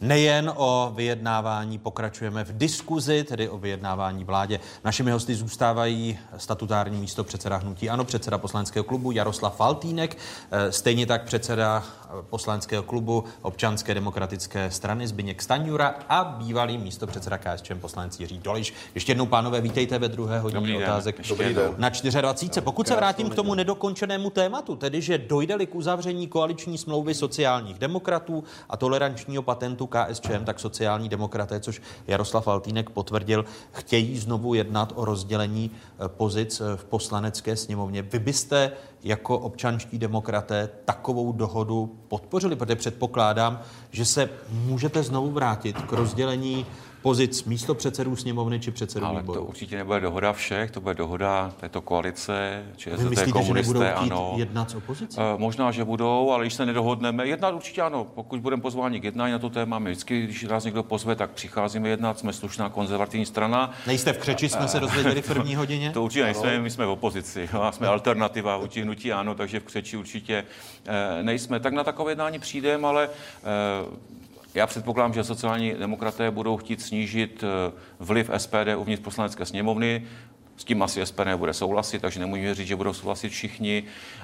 Každá strana si bude hlídat své, zda ty případné změny nejsou na úkor té či oné konkrétní strany, ale na to jednání jsme připraveni. Já chci jenom říct, že tady byly pokusy o to vyvolat schůzi která by se zabývala Tomi Okamurou v pozici místopředsedy. A přesto, jak říká pan poslanec Loj, že nemají žádnou dohodu, tak ruku v ruce ano, SPD a komunisté zabránili, aby ta schůze schválila program, abychom se k tomu hlasování vůbec mohli dostat, případně v debatě, aby mohli i jiní než ti s přednostním právem eh, promluvit. Nicméně, abych, abych to neprotahoval, pokud to bude na stole, my se těch jednání zúčastníme, pokud změny budou z našeho pohledu smysluplné, tak je, tak je podpoříme, pokud nebudou smysluplné, tak je nepodpoříme. Vy říkáte, že je to logický tah sociálních demokratů, protože podle informací otázek právě sociální demokraté chtějí omezit vliv pro Protože už těch, protože těch šest měsíců funguje ta většina SPD, KSČM a ano, každý, kdo rozumí poslanecké sněmovně,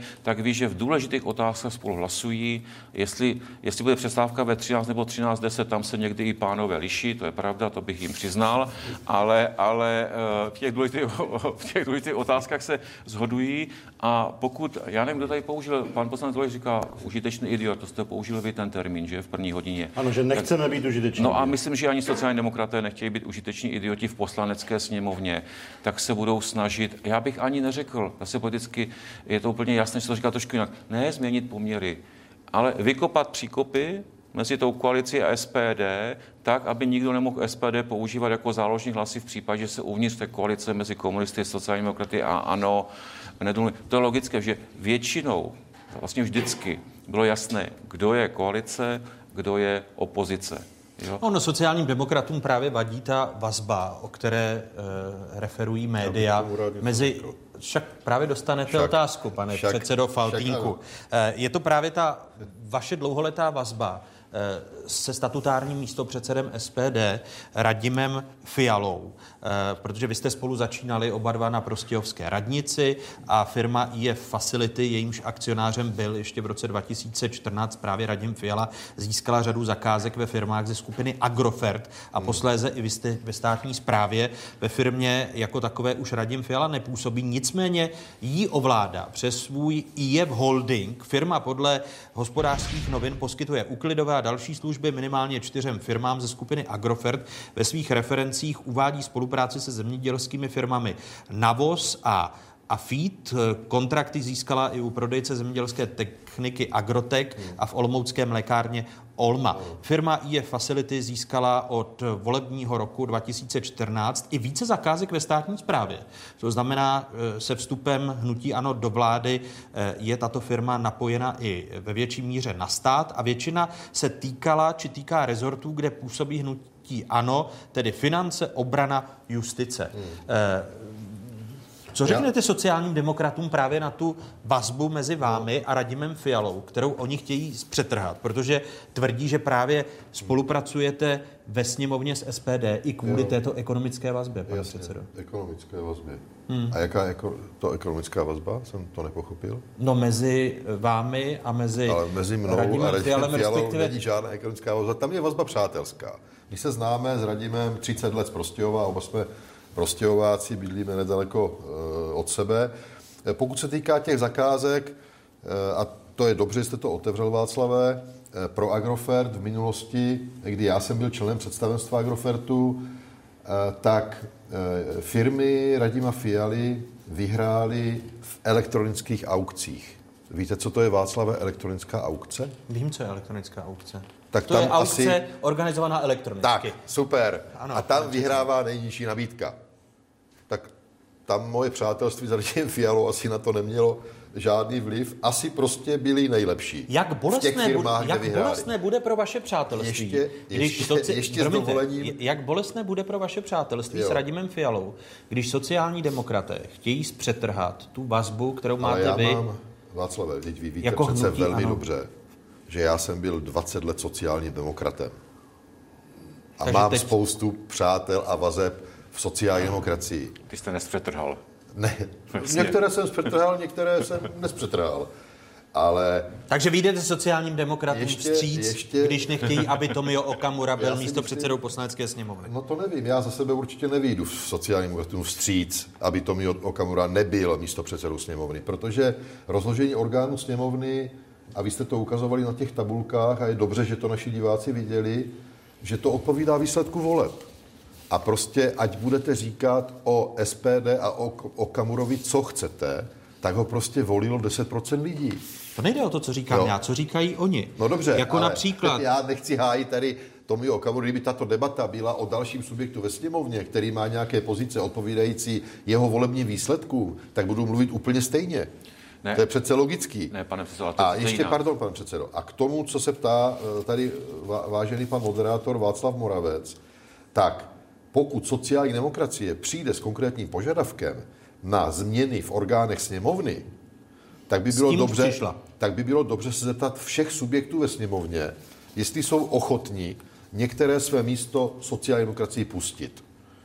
Už Nej... vidím ten velký zájem, jak se budou předhánět, kdo jim pustí nějaké... Ono, ono nejde, pane předsedo. Nějaká koaliční strana se určitě najde. Ono, ono nejde jenom o přepuštění míst eh, pro sociální demokracie, ale eh, hospodářský výbor podle představ sociálních demokratů by měl připadnout, připadnout třeba KSČM, nikoli SPD.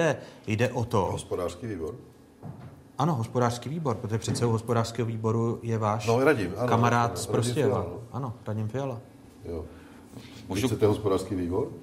My nevznášíme podobné požadavky, protože si myslím, že geometrie sněmovny v tomto ohledu vůči nám nebyla nevstřícná.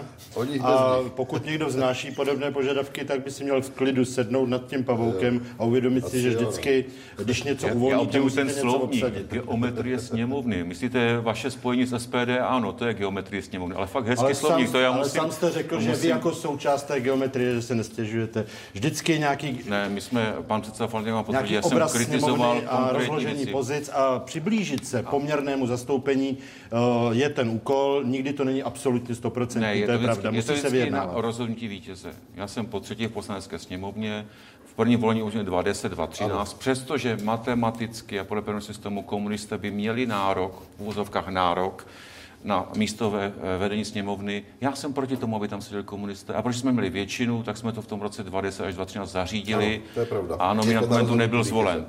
2013, 2017 eh, koalici, která byla minule, to nevadilo, tak zařídila zvolila, že tam, eh, že tam zástupce komunistů byl stejně jako... Mě jenom vadí na té debatě. Víte, kterou, kolego, ale když vylučujete jednu můžu... stranu, tak je trošku problém mluvit o poměrném zastoupení. A já to říkám, jste že, si vědom, že? To jsem si vědom a taky říkám, že to zákon neříká, že vedení sněmovny je poměrný systém. Neříká to zákon, říká to politická kultura a zvyklosti. Ne, ne, já si myslím, že u stran jako SPD a KSČM tam prostě být nemají, ale rozumím tomu a respektuji, že většina je tam zvolí. To je, to je celé. A je to na rozhodnutí té konkrétní já si myslím, poslední věc k tomuhle. Mi hrozně vadí, když tady jsou, jak říká pan předseda pouze dvě varianty vlády, asi z čela s Andrejem Babišem, asi ano. To má, aktuálně. Aktuálně. A říká se jako, že uh, ti a v obou jsou komunisté a ještě někdo je schopen říkat, no, když tam nebude ten Okamura, tak je to vlastně dobrá varianta vlády. No pro nás to teda není dobrá varianta vlády díky tomu, že tam jsou komunisté. Já to tady říkám panu poslanci Dolešovi. Uh, přiznejte, no že... ale ano, je to náš politický to pohled. Uh, to je, to je pohled chlapí. nás a našich no. voličů, ale myslím si i v roce 2018 budeme letos slavit, slavit. Slavit nebudeme, připomínat si 50 let výročí okupace. A co řekl Vojtěch Filip minulý týden ve sněmově o okupaci? Že se nám o, v roce 68 o něco snížila míra e, suverenity. To, jsou, to je ten slovník komunistů. Neřekl, že nás tady okupovali, okupovala cizí vojska. O něco se nám snížila míra suverenity. A to je to, proč mi vadí, proč by komunisté měli být ve vedení sněmovny, na čož není zákonný nárok, přitom respektuje jejich voliče a jejich volební výsledek. Proto říkám, že se nemá žádná vláda, ani vláda Andreje Babiše opírat o hlasy komunistů, že to za to nestojí. Tak pojďte poslední, do toho s námi, pane předsedo. Tak splňte těch pět podmínek a můžeme se vážně bavit poslední, o programu. Poslední otázka pro Jaroslava Faltínka. Ano. V případě, že varianta, ke které jste se vrátili, tedy vyjednávání vlády s ČSSD a podporované či tolerované KSČM. V případě, že tato varianta zkrachuje z jakýchkoliv důvodů, ku příkladu kvůli vnitrostranickému referendu sociální demokracie. Plán B je vláda, jednobarevná vláda, hnutí ANO, tolerovaná KSČM a SPD? Oslovíme ODS. Znovu? Po několikáté. Ale my jsme přece jasně formulovali. Ne, teď se smějete, to je... Ne, ne, ale já to, ne, já to myslím vážně. My jsme, zaprvé jsme kolegům na uzavřeném jednání řekli důvody, eh, které nás vedou k tomu, že jsme o té vládě jednat nemohli. Já bych, že v posledních dnech nebo týdnech jsme i ty důvody, respektive ty klíče, které by mohly odemknout tu situaci, aby vznikla demokratická vláda bez SPD komunistů, formulovali. A já sebe říkám, pokud by hnutí ano všech těch pět klíčů použilo, to znamená, že by tu situaci odemklo, tak jsme připraveni vážně jednat. Bez trestně stíhaných osob, eh, bez změn ústavy, bez změn volebních zákonů, bez útoku na veřejnoprávní média, bez toho, že by hnutí ano mělo vnitro a spravedlnost. A pokud to bude splněno, tak můžeme vážně vést debatu o programu, protože za těch šest měsíců se ukazuje, že ty programové rozdíly ODS a ANO jsou větší, než minimálně hnutí ANO deklaruje, že říká, že jsme blízci. Protože my jsme předložili asi 10 návrhů zákonů.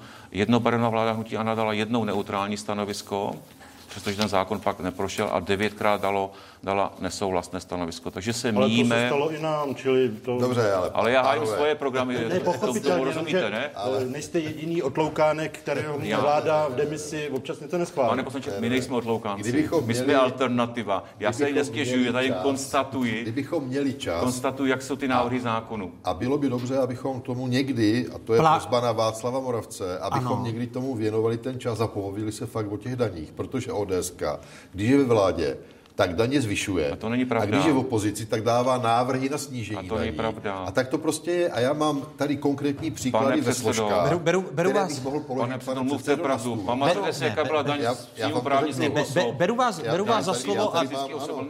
Beru vás za slovo, že se... Ne, promiňte, že se tady v dohledné době sejdeme. Za minulé volební období společné vlády sociální demokracie a KDU ČSL jsme nechali v peněženkách lidem 30,4 miliardy korun, když jsme snižovali za DPH roky. za 4 roky. No, za 4 roky. To je málo, no. Je, je to málo, ale nezvý, nezvýšili jsme daně, a některé jsme snížili. Růstu, jo. No, a, a v tom chcem pokračovat. A za to naše tříleté zvýšení, jo. za které nás kritizovali, ty daně si už nechali čtyři roky. A ale já chci říct, vaš... eh, ne, daň z příjmu právnických osob jsme snížili my, daň z příjmu fyzických osob jsme byli čtyři sazby, pane předsedo, jsem se pamatovat. Budeme se, budeme se bavit o daních v dal, další diskuzi. Budu rád, když, když, když v dohledné době pozvání přijmete. Jaroslav Faltýnek, Zbyněk Staňura a Jiří Dolejš. Děkuji vám a těším se někdy příště na shledanou a budu rád, když to bude v dohledné době. Děkujeme.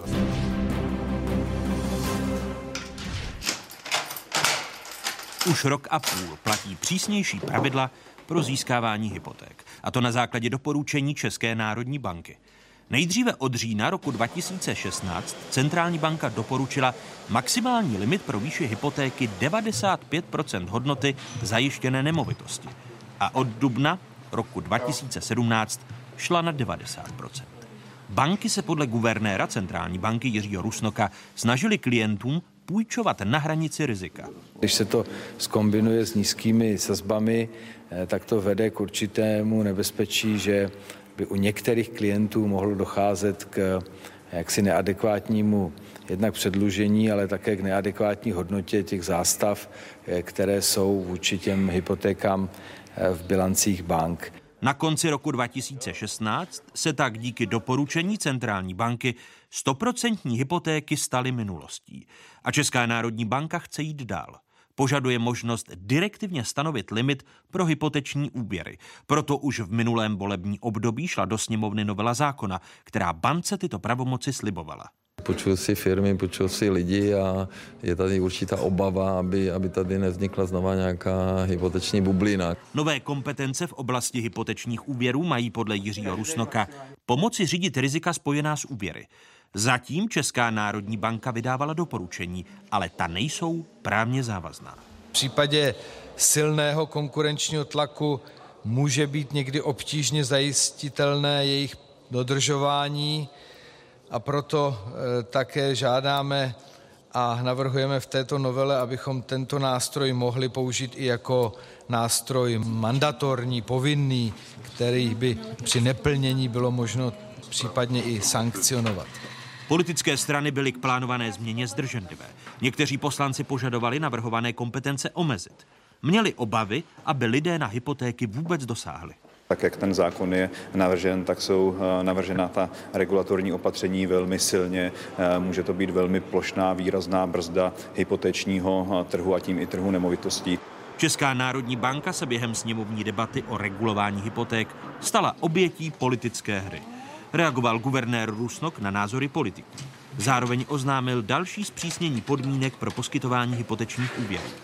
Banky tak podle nového doporučení u nových hypoték měly vyžadovat alespoň 20% vlastních prostředků klienta. Chápeme důvody České národní banky, která má obavu o nějakou bublinu na bankovním trhu z hlediska poskytování hypotečních úvěrů. Nicméně si myslím, že jsme připraveni o tom diskutovat. Poslanecká sněmovna nakonec nové pravomoci ohledně regulace hypoték centrální bance v minulém funkčním období neschválila. Nyní je ale bankovní novela znovu ve hře. Na její aktuální podobě teď pracuje ministerstvo financí. Novelu by mohla vláda začít řešit v polovině letošního roku. A poslanecká sněmovna parlamentu České republiky by zmiňovanou novelu mohla přijmout do konce letošního roku. Dalšími hosty dnešních otázek jsou bývalý viceguvernér centrální banky, dnes europoslanec Luděk Niedermayer. Vítejte počas otázka, hezké nedělní poledne přeji. Dobrý den. A mé pozvání přijal i ředitel sekce měnové České národní banky Tomáš Holub. Vítejte, hezký dobrý den. Dobrý den. Je chybou, že zatím tu novelu nemáme, Luďku Niedermayere? Eh, nejsem si úplně jistý. Eh, já si nejsem jistý, jestli ten problém eh, s nemovitostmi, který v Praze a ve velkých městech je opravdu velký, jestli vyřešíme nějakou restrikcí nebo nějakou regulací, protože střetává se tady na jedné straně zájem bank půjčovat těm, kteří si chtějí půjčit a vypadají dostatečně movitě a e, zájem těch spotřebitelů, těch lidí si koupit na tu hypotéku ten byt. A ty zájmy jsou tady identické a proti tomu stojí nějaký regulátor, který se snaží do tohoto vztahu nějakým způsobem vstoupit a zkomplikovat jim to. A myslím si, že to není úplně jednoduché. Navíc se může stát, že takovouto regulací budou hlavně postižení lidi, řekněme, z těch středních vrstev, protože ti opravdu budou mít ten výpočet hypotéky na hraně a nevejdou se třeba do toho limitu a skončí vlastně tím, že ty byty se budou stále více koncentrovat u lidí, kteří budou bohatší a tím je budou za poměrně drahé peníze pronajímat. Dojde Takže... k nedostupnosti tedy hypoték pro tu střední a nižší střední třídu?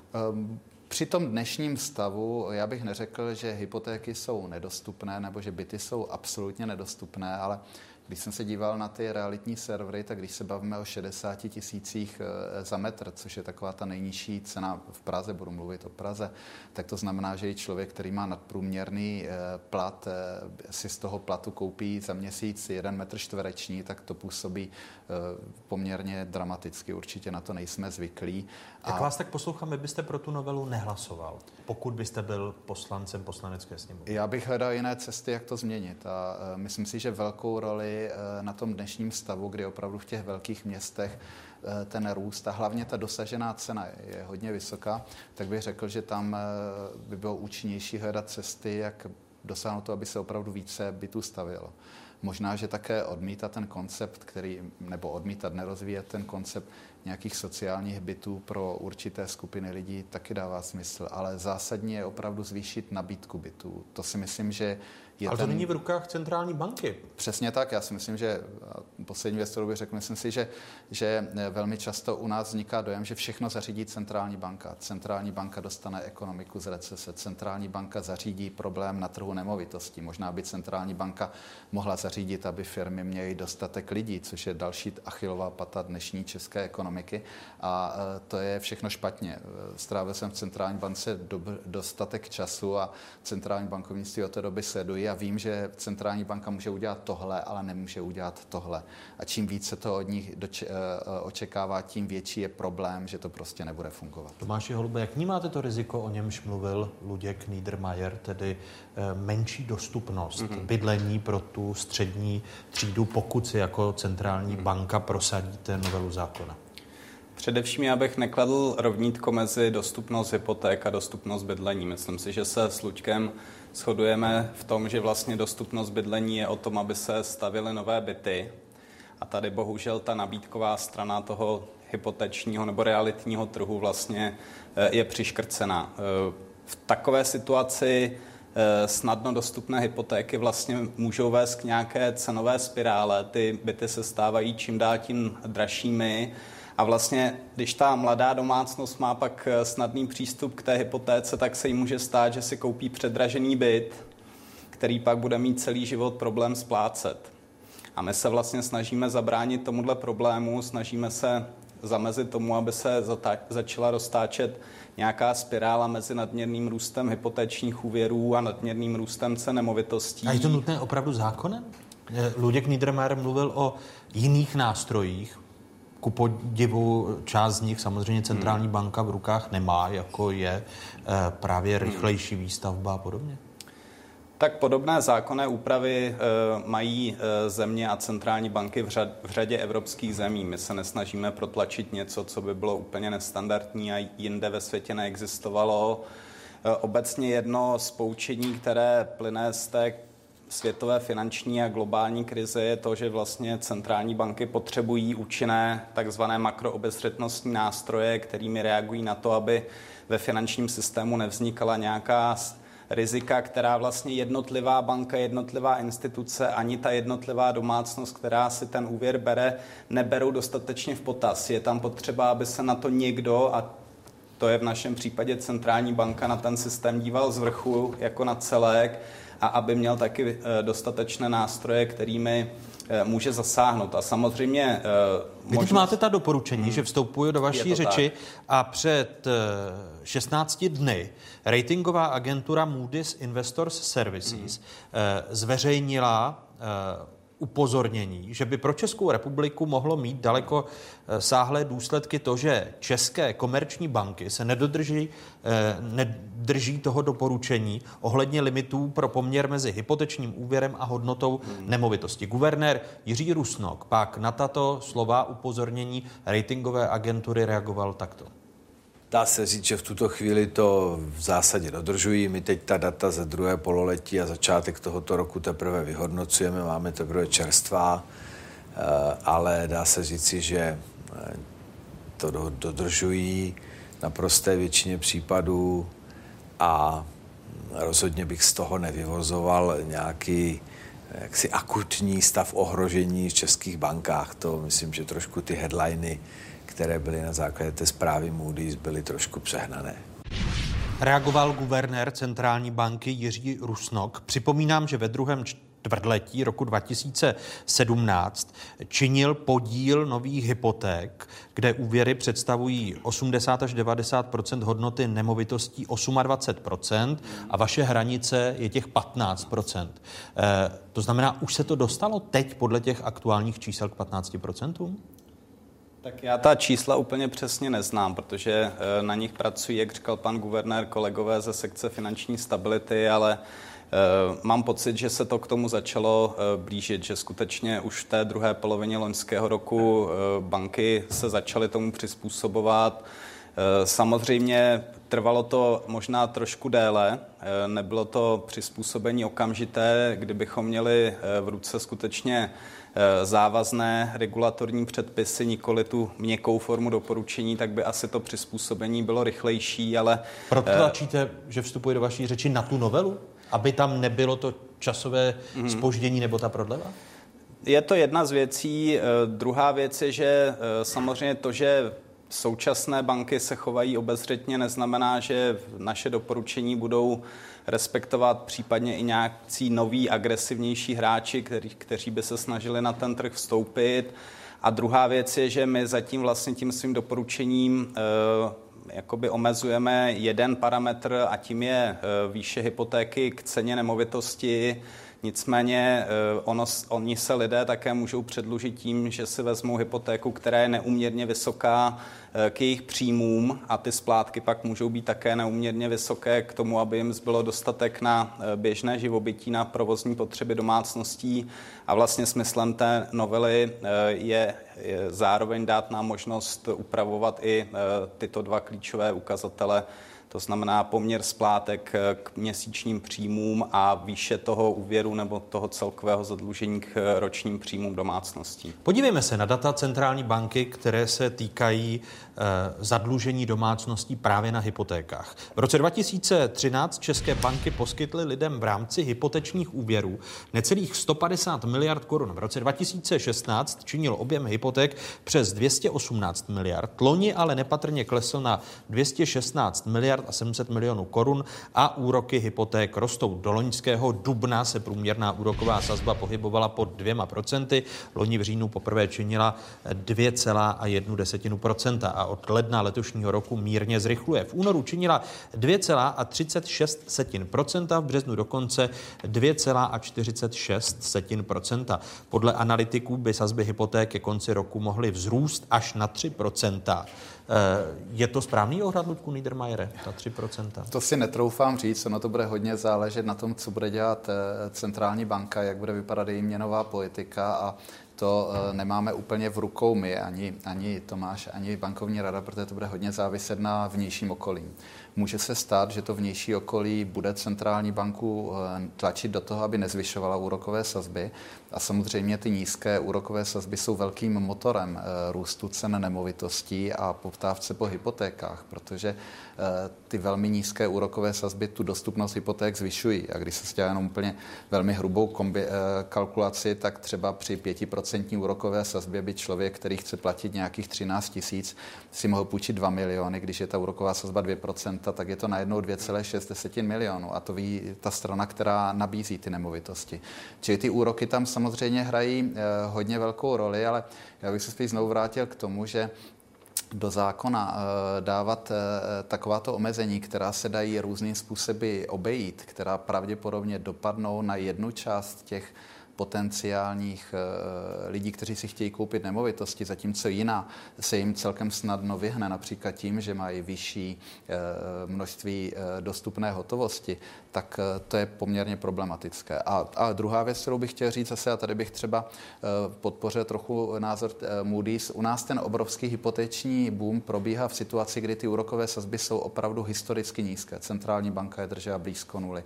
Eh, kdybyste řekl jeden před pěti, deseti lety, že hypotéky budou za, za 2%, tak by tomu nikdo nevěřil. A teďka otázka, jestli ti lidé, kteří nyní si ty hypotéky na 20-30 let vzali za 2%, jestli si uvědomují, co s tou jejich hypotékou udělá, když ty úrokové sazby se vrátí jenom do nějaké úplně normální úrovně, třeba místo 2 do 4%. To opět u takové té modelové hypotéky, o které, eh, o které mluvím, znamená třeba o 2000 měsíčně platit víc. Ono to nezní dramaticky, ale to znamená 2000 každý rok, eh, celých těch 12 měsíců v roce. A to samozřejmě nemluvím o situaci, kdyby se něco v té ekonomice stalo. Centrální banka by zvýšila úrokové sazby výrazně, anebo trh by zvýšil úrokové sazby, by bychom na 6-8%, tak to znamená obrovský stres pro ty domácnosti a nezapomeňme, že velká znamená, vy byste část... neoznačil, že vstupuje do vaší řeči, vy byste neoznačil tu zprávu Moody's starou 16 dní za eh, nepřiměřenou a zbytečně alarmující a je velkým zklamáním.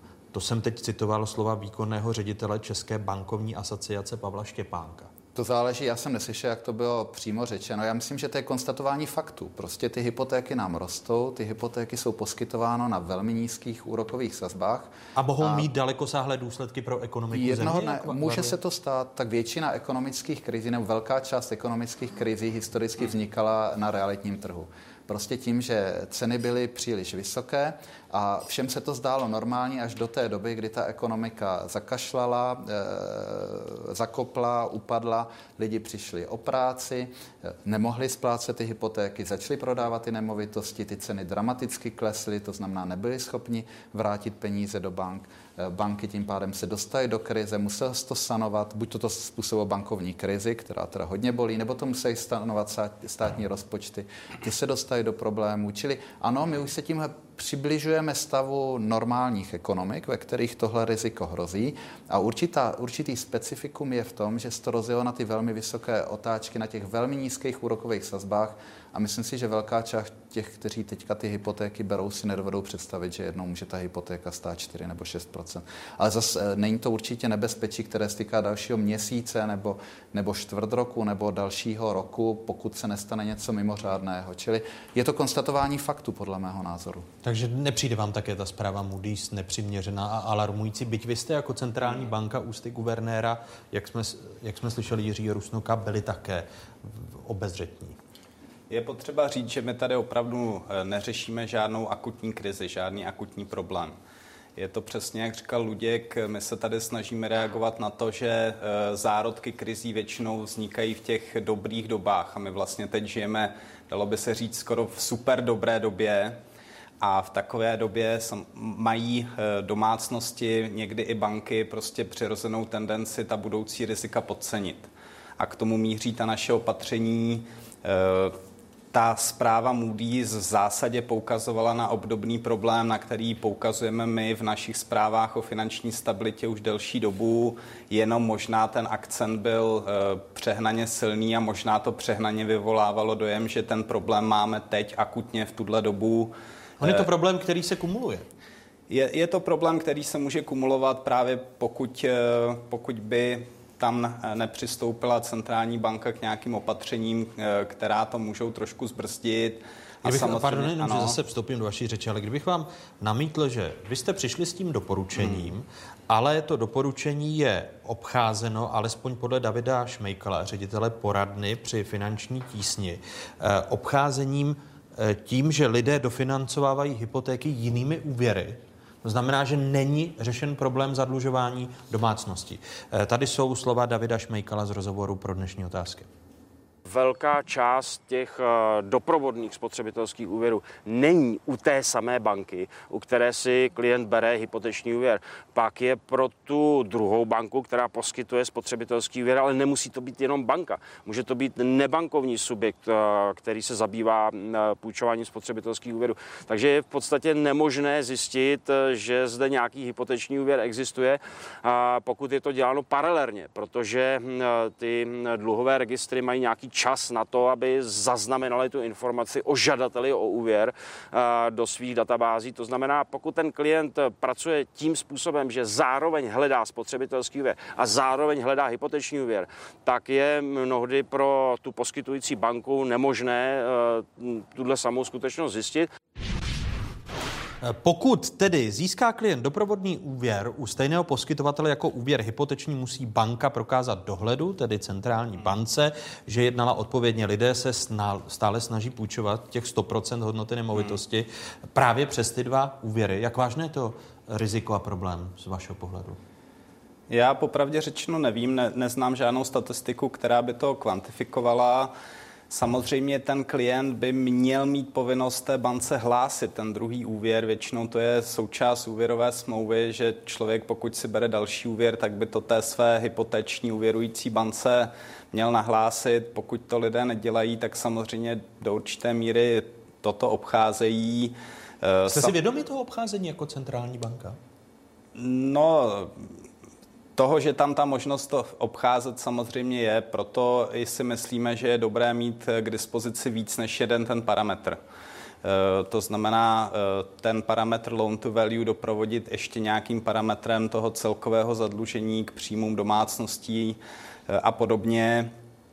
Jinak ale my vidíme, že skutečně banky zpřísnily své úvěrové podmínky a že přeci jenom ten eh, boom na tom hypotečním trhu lehce zpomaluje. Jo? Takže eh, řekl bych, že ta opatření jsou v nějaké míře účinná, na druhou stranu nejsou tak silná, aby nějakým způsobem dramaticky eh, zhoršila přístup k úvěrování.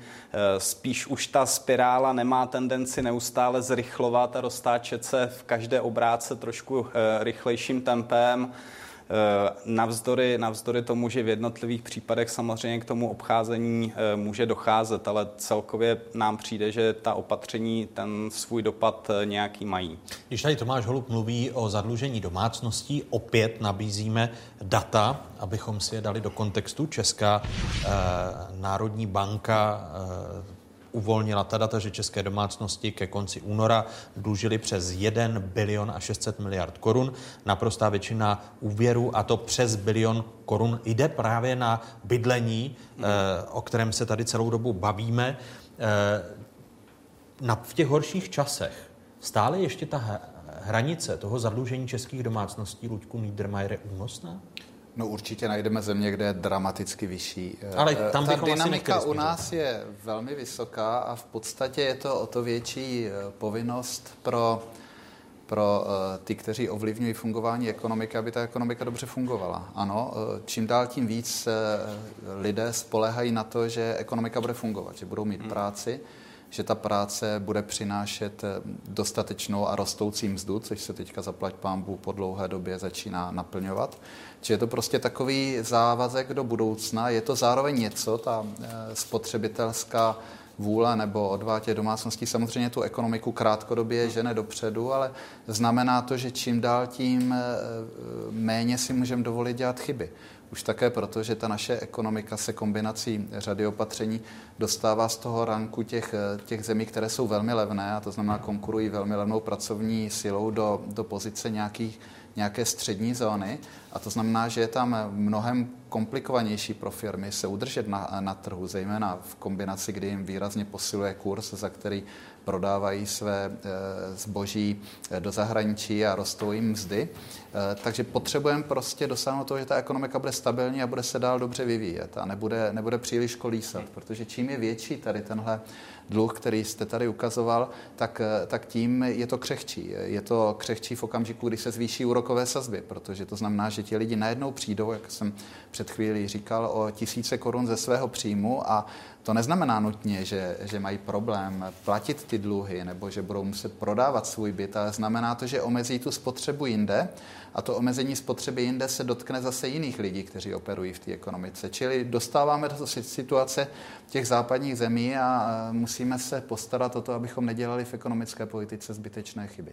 No ale tady jsme u, u toho, uh, u dat eh, Českého statistického úřadu, který naznačuje, jsou to i data, mm. která má bez zesporu centrální banka, že lidé čím dál méně spoří, roste zadlužení domácností a nejsou lidé připraveni na horší časy. Kdyby se opakoval rok 2008, což je mm velmi pravděpodobné, že dříve či později to nastane. Není to i chyba centrální banky, že klesá podíl úspor, protože lidé, proč by si spořili, když eh, úrokové sazby jsou minimální nebo téměř nulové a, a centrální banka úrokové sazby výrazně nezvyšuje?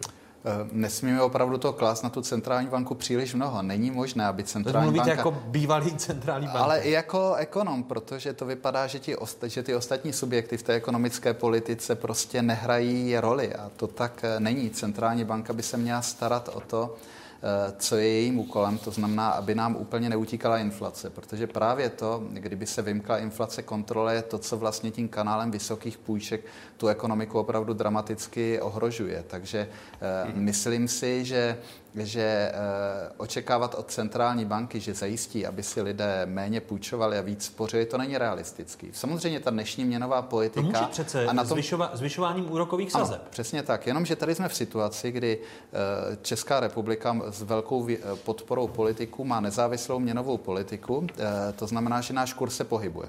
V okamžiku, kdy centrální banka by zvýšila úrokové sazby, což by třeba odpovídalo té situaci na hypotečním trhu a možná i, i nějakým, nějakému riziku, že si lidé budou ještě víc půjčovat, v tu chvíli nám výrazně posílí kurz. A my jsme teďka v situaci, kdy ten kurz posílil. Centrální banka očekává, že v dohledné době to posílení se dostane někde na 10% nominálního posílení. Zároveň nám rostou mzdy opravdu velmi vysokým tempem a to znamená, že ty exportující firmy jsou pod obrovským tlakem. V okamžiku, kdyby se tenhle tak ještě zvýšil tím, že centrální banka popožene kurz k většímu posílení, tak ti lidi začnou přicházet o práci a to je ten moment, ve kterém se i to malé zadlužení může stát neudržitelným. Čili je to prostě daň za tu nezávislou měnovou politiku, je to daň za do určité míry rozkmitaný ekonomický vývoj, který tady máme a musíme všichni doufat, že budeme mít dostatek štěstí, abychom se z toho nějakým hladkým způsobem dostali. Někdy to vyjde, někdy ne. No, když to štěstí mít nebudeme. Tomáš, Tomáši Holube, pro vás jako pro centrální banku jsou varující ty informace, na které upozornil i před eh, zhruba 20 dny Vladimír eh, Kermiet, ředitel odboru národních účtů Českého statistického hmm. úřadu, když konstatoval, příjmy domácností se v loni zvýšily o necelá 4%, jejich výdaje rostly hmm. ještě rychleji, což může souviset s pozitivním očekáváním. Hmm. Průběh roku byl z hlediska růstu příjmů i výdajů dynamický. V důsledku toho byla v loni míra úspor na jedné z nejnižších hodnot v dosavadní historii měření ČSU. Hmm. No ona je eh, možná nižší než bývalá, ale stále, pokud se dobře pamatuju, je řádově kolem 10%, což furt je německá míra úspor. Furt se nebavíme o nulové míře úspor jako ve Spojených státech, to znamená, já bych to necharakterizoval tak, že domácnosti nevytváří úspory. Oni je, oni je vytváří jenom o něco pomalejším tempem, Myslím si, že to dobře odpovídá té makroekonomické situaci. Luděk zmiňoval pozitivní očekávání, spotřebitelská důvěra, spotřebitelská nálada je na rekordních úrovních. Sazby jsou samozřejmě nadále nízké.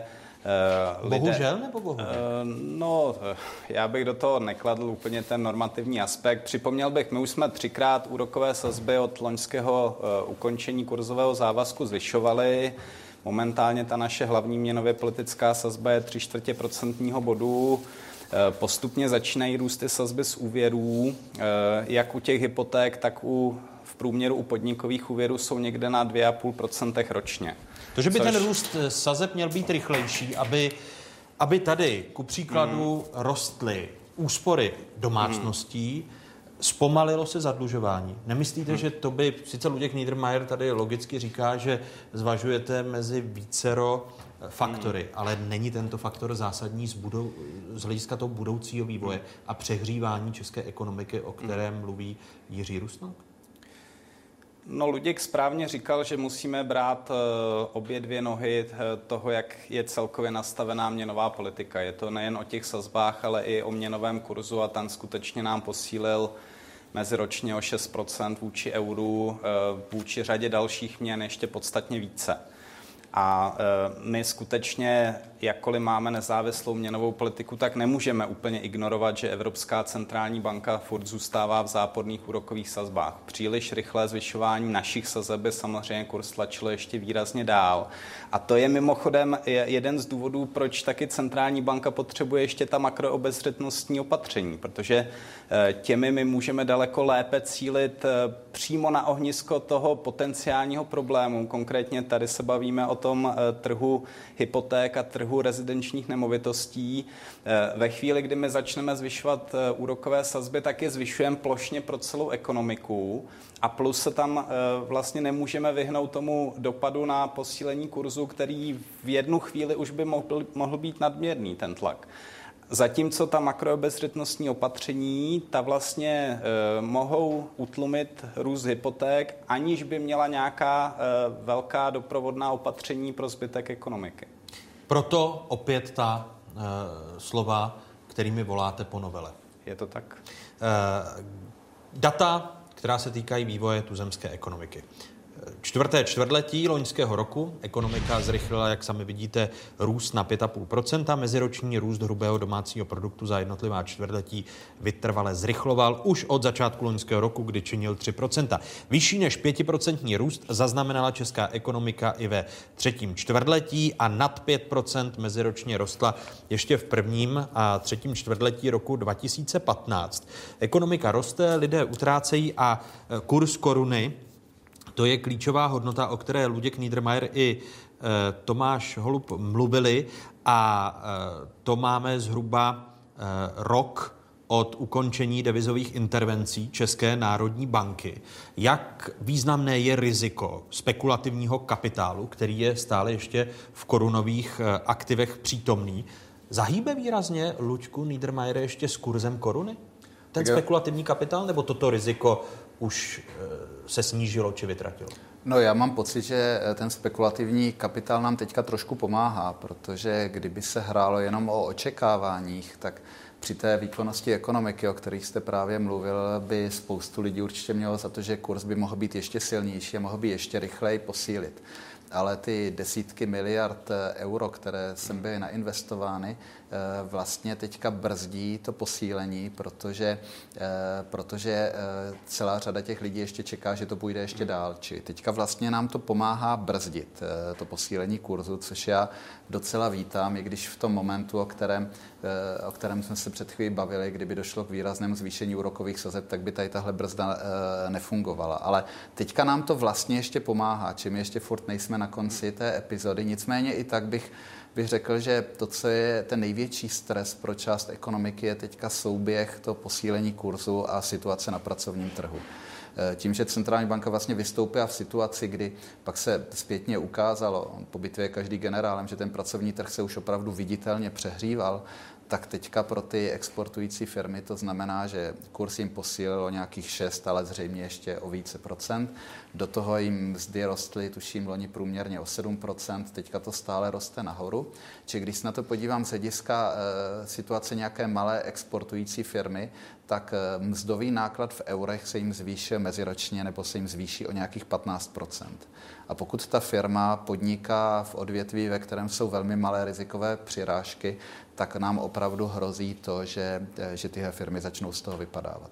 A to zpomalení té ekonomiky, kdyby bylo nadměrné, kdyby te, takové ty diplomatické výrazy, které ekonomové používají, by právě eh, s těmi dluhy udělalo ten největší problém, protože to znamená, že část lidí by začal přicházet o práci nebo jim klesaly jejich příjmy a v tu chvíli ten jejich optimismus, eh, který oni vlastně prokazují tím, že si půjčují, by narazil na tu realitu a ten problém by pokračoval. Či myslím si, že spekulanti nám pomáhají, zatím se centrální bance nesmírně eh, daří, má štěstí tak trochu s tím výstupem z toho kurzového závazku, protože ano, kurz když, jste, je když jsme tady v otázkách mnohokrát to probírali, tak jste se bál právě způsobu vystoupení a exit strategy. Eh, no a máme opravdu štěstí, zatím to jde podle mě ideálně. Já myslím, že si eh, na příkopech nedovedli představit, že to půjde líp ale stejně ten stres v kombinaci s tím růstem mest tady je a když se bavím s podnikateli, tak o tom slyším dnes a denně.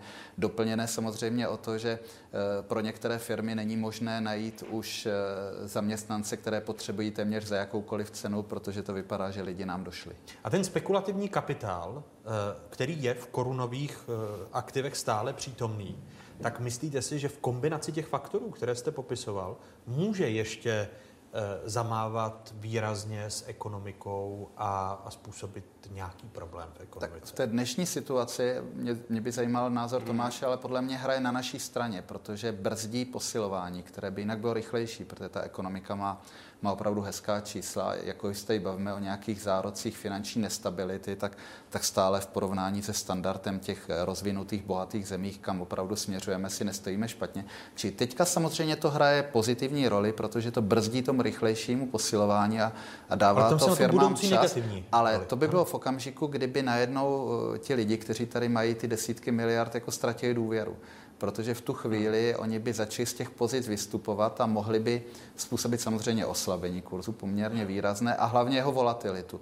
Ty, ty výkyvy, jak se tomu říká finančnicky volatilita, to je ještě horší než to, když ten kurz postupně posiluje, protože to vytváří úplně chaos. Tomáši, byl jste vlastně nepřímo Luďkem Niedermayerem osloven, že ho zajímá váš názor. Nejen na ten spekulativní kapitál, který je stále ještě přítomný v těch eh, korunových eh, dluhopisech? je stále přítomný. Eh, dostupná data ukazují, že se ten objem toho spekulativního kapitálu přeci jenom trošku snížil a zdá se, že ten horký kapitál trochu vychladl, že jsou to trpělivější investoři, kteří uh, už teď jsou spíš motivovaní tím, že máme vyšší úrokové sazby než v zahraničí. Nejde jim o takový ten rychlý bezprostřední kurzový zisk spojený s ukončením toho našeho závazku. A já si myslím, že tenhle typ kapitálu neodejde, pokud se, dokud se té ekonomice bude dařit. Já teď nevidím nikde... Bude to o to větší náraz, až se ekonomice přestane dařit. A tady Luděk Niedermayer hmm. mluvil o těch dvou faktorech. O posilování koruny, hmm. ale zároveň eh, rychlým, eh, rychlejích eh, růstech hmm. mest u těch menších a středních hmm. firm což může znamenat náraz ekonomiky a, a jeden ze zásadních problémů. No ono, pokud se ekonomice přestane dařit a ten kapitál začne odcházet a koruna oslabí, tak vlastně oslabí v tu správnou dobu. E, my samozřejmě máme radši, když koruna posiluje, ale posilování koruny je otázka pro dobré časy, kterými teď procházíme. Pokud přijdou špatné časy, tak vlastně nějaké dočasné oslabení koruny je věc, která pomáhá té ekonomice obnovit svoji konkurenceschopnost a podpořit vývoz, podpořit zaměstnanost, podpořit růst mest. Takže to nemusí ani ve zlých časech byste Ani ve zlých časech byste tedy neviděl výrazné riziko e, spekulativního kapitálu v korunových aktivech? Pokud by to samozřejmě přestřelilo, tak eh, centrální banka má eh, v současnosti velkou palebnou sílu, jak na to reagovat. Jednak bychom mohli rychleji zvyšovat úrokové sazby a řešit si vlastně ten trošku problém na tom trhu hypoték. Eh, pokud by ani to zvyšování sazeb nestačilo, tak samozřejmě naše devizové rezervy jsou momentálně tak vysoké, že eh, jsou použitelné pro tyto případy. Takže já z toho velkou obavu nemám. Samozřejmě je to nějaký jev, který musíme do budoucna sledovat. Když si ještě jednou připomeneme ten graf vývoje eh, tuzemské ekonomiky, tak jak vnímáte to riziko, na které upozorňoval Luděk Niedermayer, které se právě týká růstu cen práce, zvlášť u těch eh, středních a, a malých firm a do toho eh, dynamika posilování koruny? Já si myslím, že ten růst mest eh, je logickým vyústěním toho, v jaké fázi hospodářského cyklu se nacházíme. A zároveň je potřeba si připomenout, že ve chvíli, kdy se začala ekonomika oživovat v letech 2014-2015, tak přeci jenom ten růst mest trošku zaostával za tím eh, oživením ekonomiky a vlastně firmám celkem eh, dost narostla míra zisků. Takže momentálně si myslím, že ten prvotní náraz eh, vyšších mest a posílení kurzu koruny, o kterém mluví Luděk, tak jsou schopny ty firmy ustát. Zvlášť ty firmy, které investují do lepšího strojního vybavení a zvýšení produktivity, ale my samozřejmě připouštíme, že 7-8% růsty mest, eh, které momentálně pozorujeme, nejsou udržitelné dlouhodobě, stejně jako dlouhodobě není udržitelné to 6 procentní tempo posilování koruny. Měli bychom se do budoucna dostat na nějaká udržitelnější, přirozenější tempa, řekněme 5% u nominálních mest a posilování kurzu někde v řádu 1-2% ročně. To je... Je, je reálné, že se do roka a do dne k takovému udržitelnému tempu dostaneme, nebo to přehřívání ještě je otázkou roku, dvou? U toho kurzu si myslím, že to reálné je, protože v tom výhledu už by mohla začít Evropská centrální banka. Luděk Niedermayer nesouhlasí. tak já dokončím jenom rychle. Myslím si, že u kurzu to reálné je, protože v tom horizontu jednoho, dvou let už Evropská centrální banka se přeci jenom bude vracet k nějakému normálnějšímu nastavení své měnové politiky. U toho růstu mest si myslím, že se k tomu budeme zblížit z hora.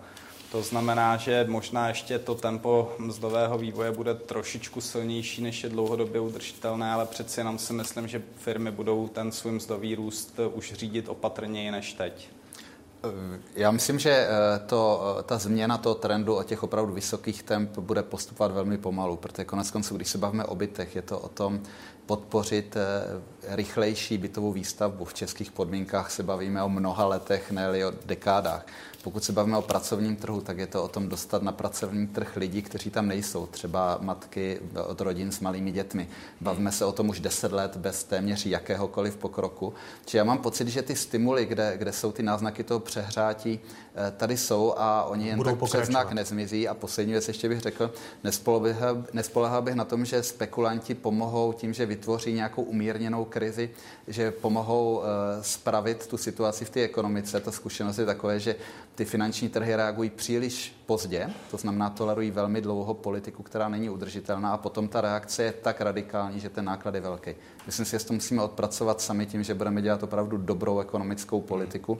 A to je konec konců jediná cesta, jak dosáhnout toho, že ty, ten ruší eh, větší objem úvěru, ta nižší míra úspor bude udržitelná, nebude vytvářet rizika. Konstatuje Luděk Niedermayer a Tomáš Holub, eh, kteří byli dalšími hosty otázek. Děkuji vám, že jste věnovali svůj nedělní čas České televizi a těším se někdy příště na shledanou. Díky. Takové byly dnešní otázky. Připomínám, že nás najdete na internetových stránkách České televize, stejně jako na sociálních sítích a e, na nich můžete komentovat. Eh, a nově si také můžete poslechnout záznam otázek ve zvukové podobě jako podcast, a to na webu 24 nebo na platformách SoundCloud nebo iTunes. Hezký zbytek neděle, pokud možno ve společnosti České televize.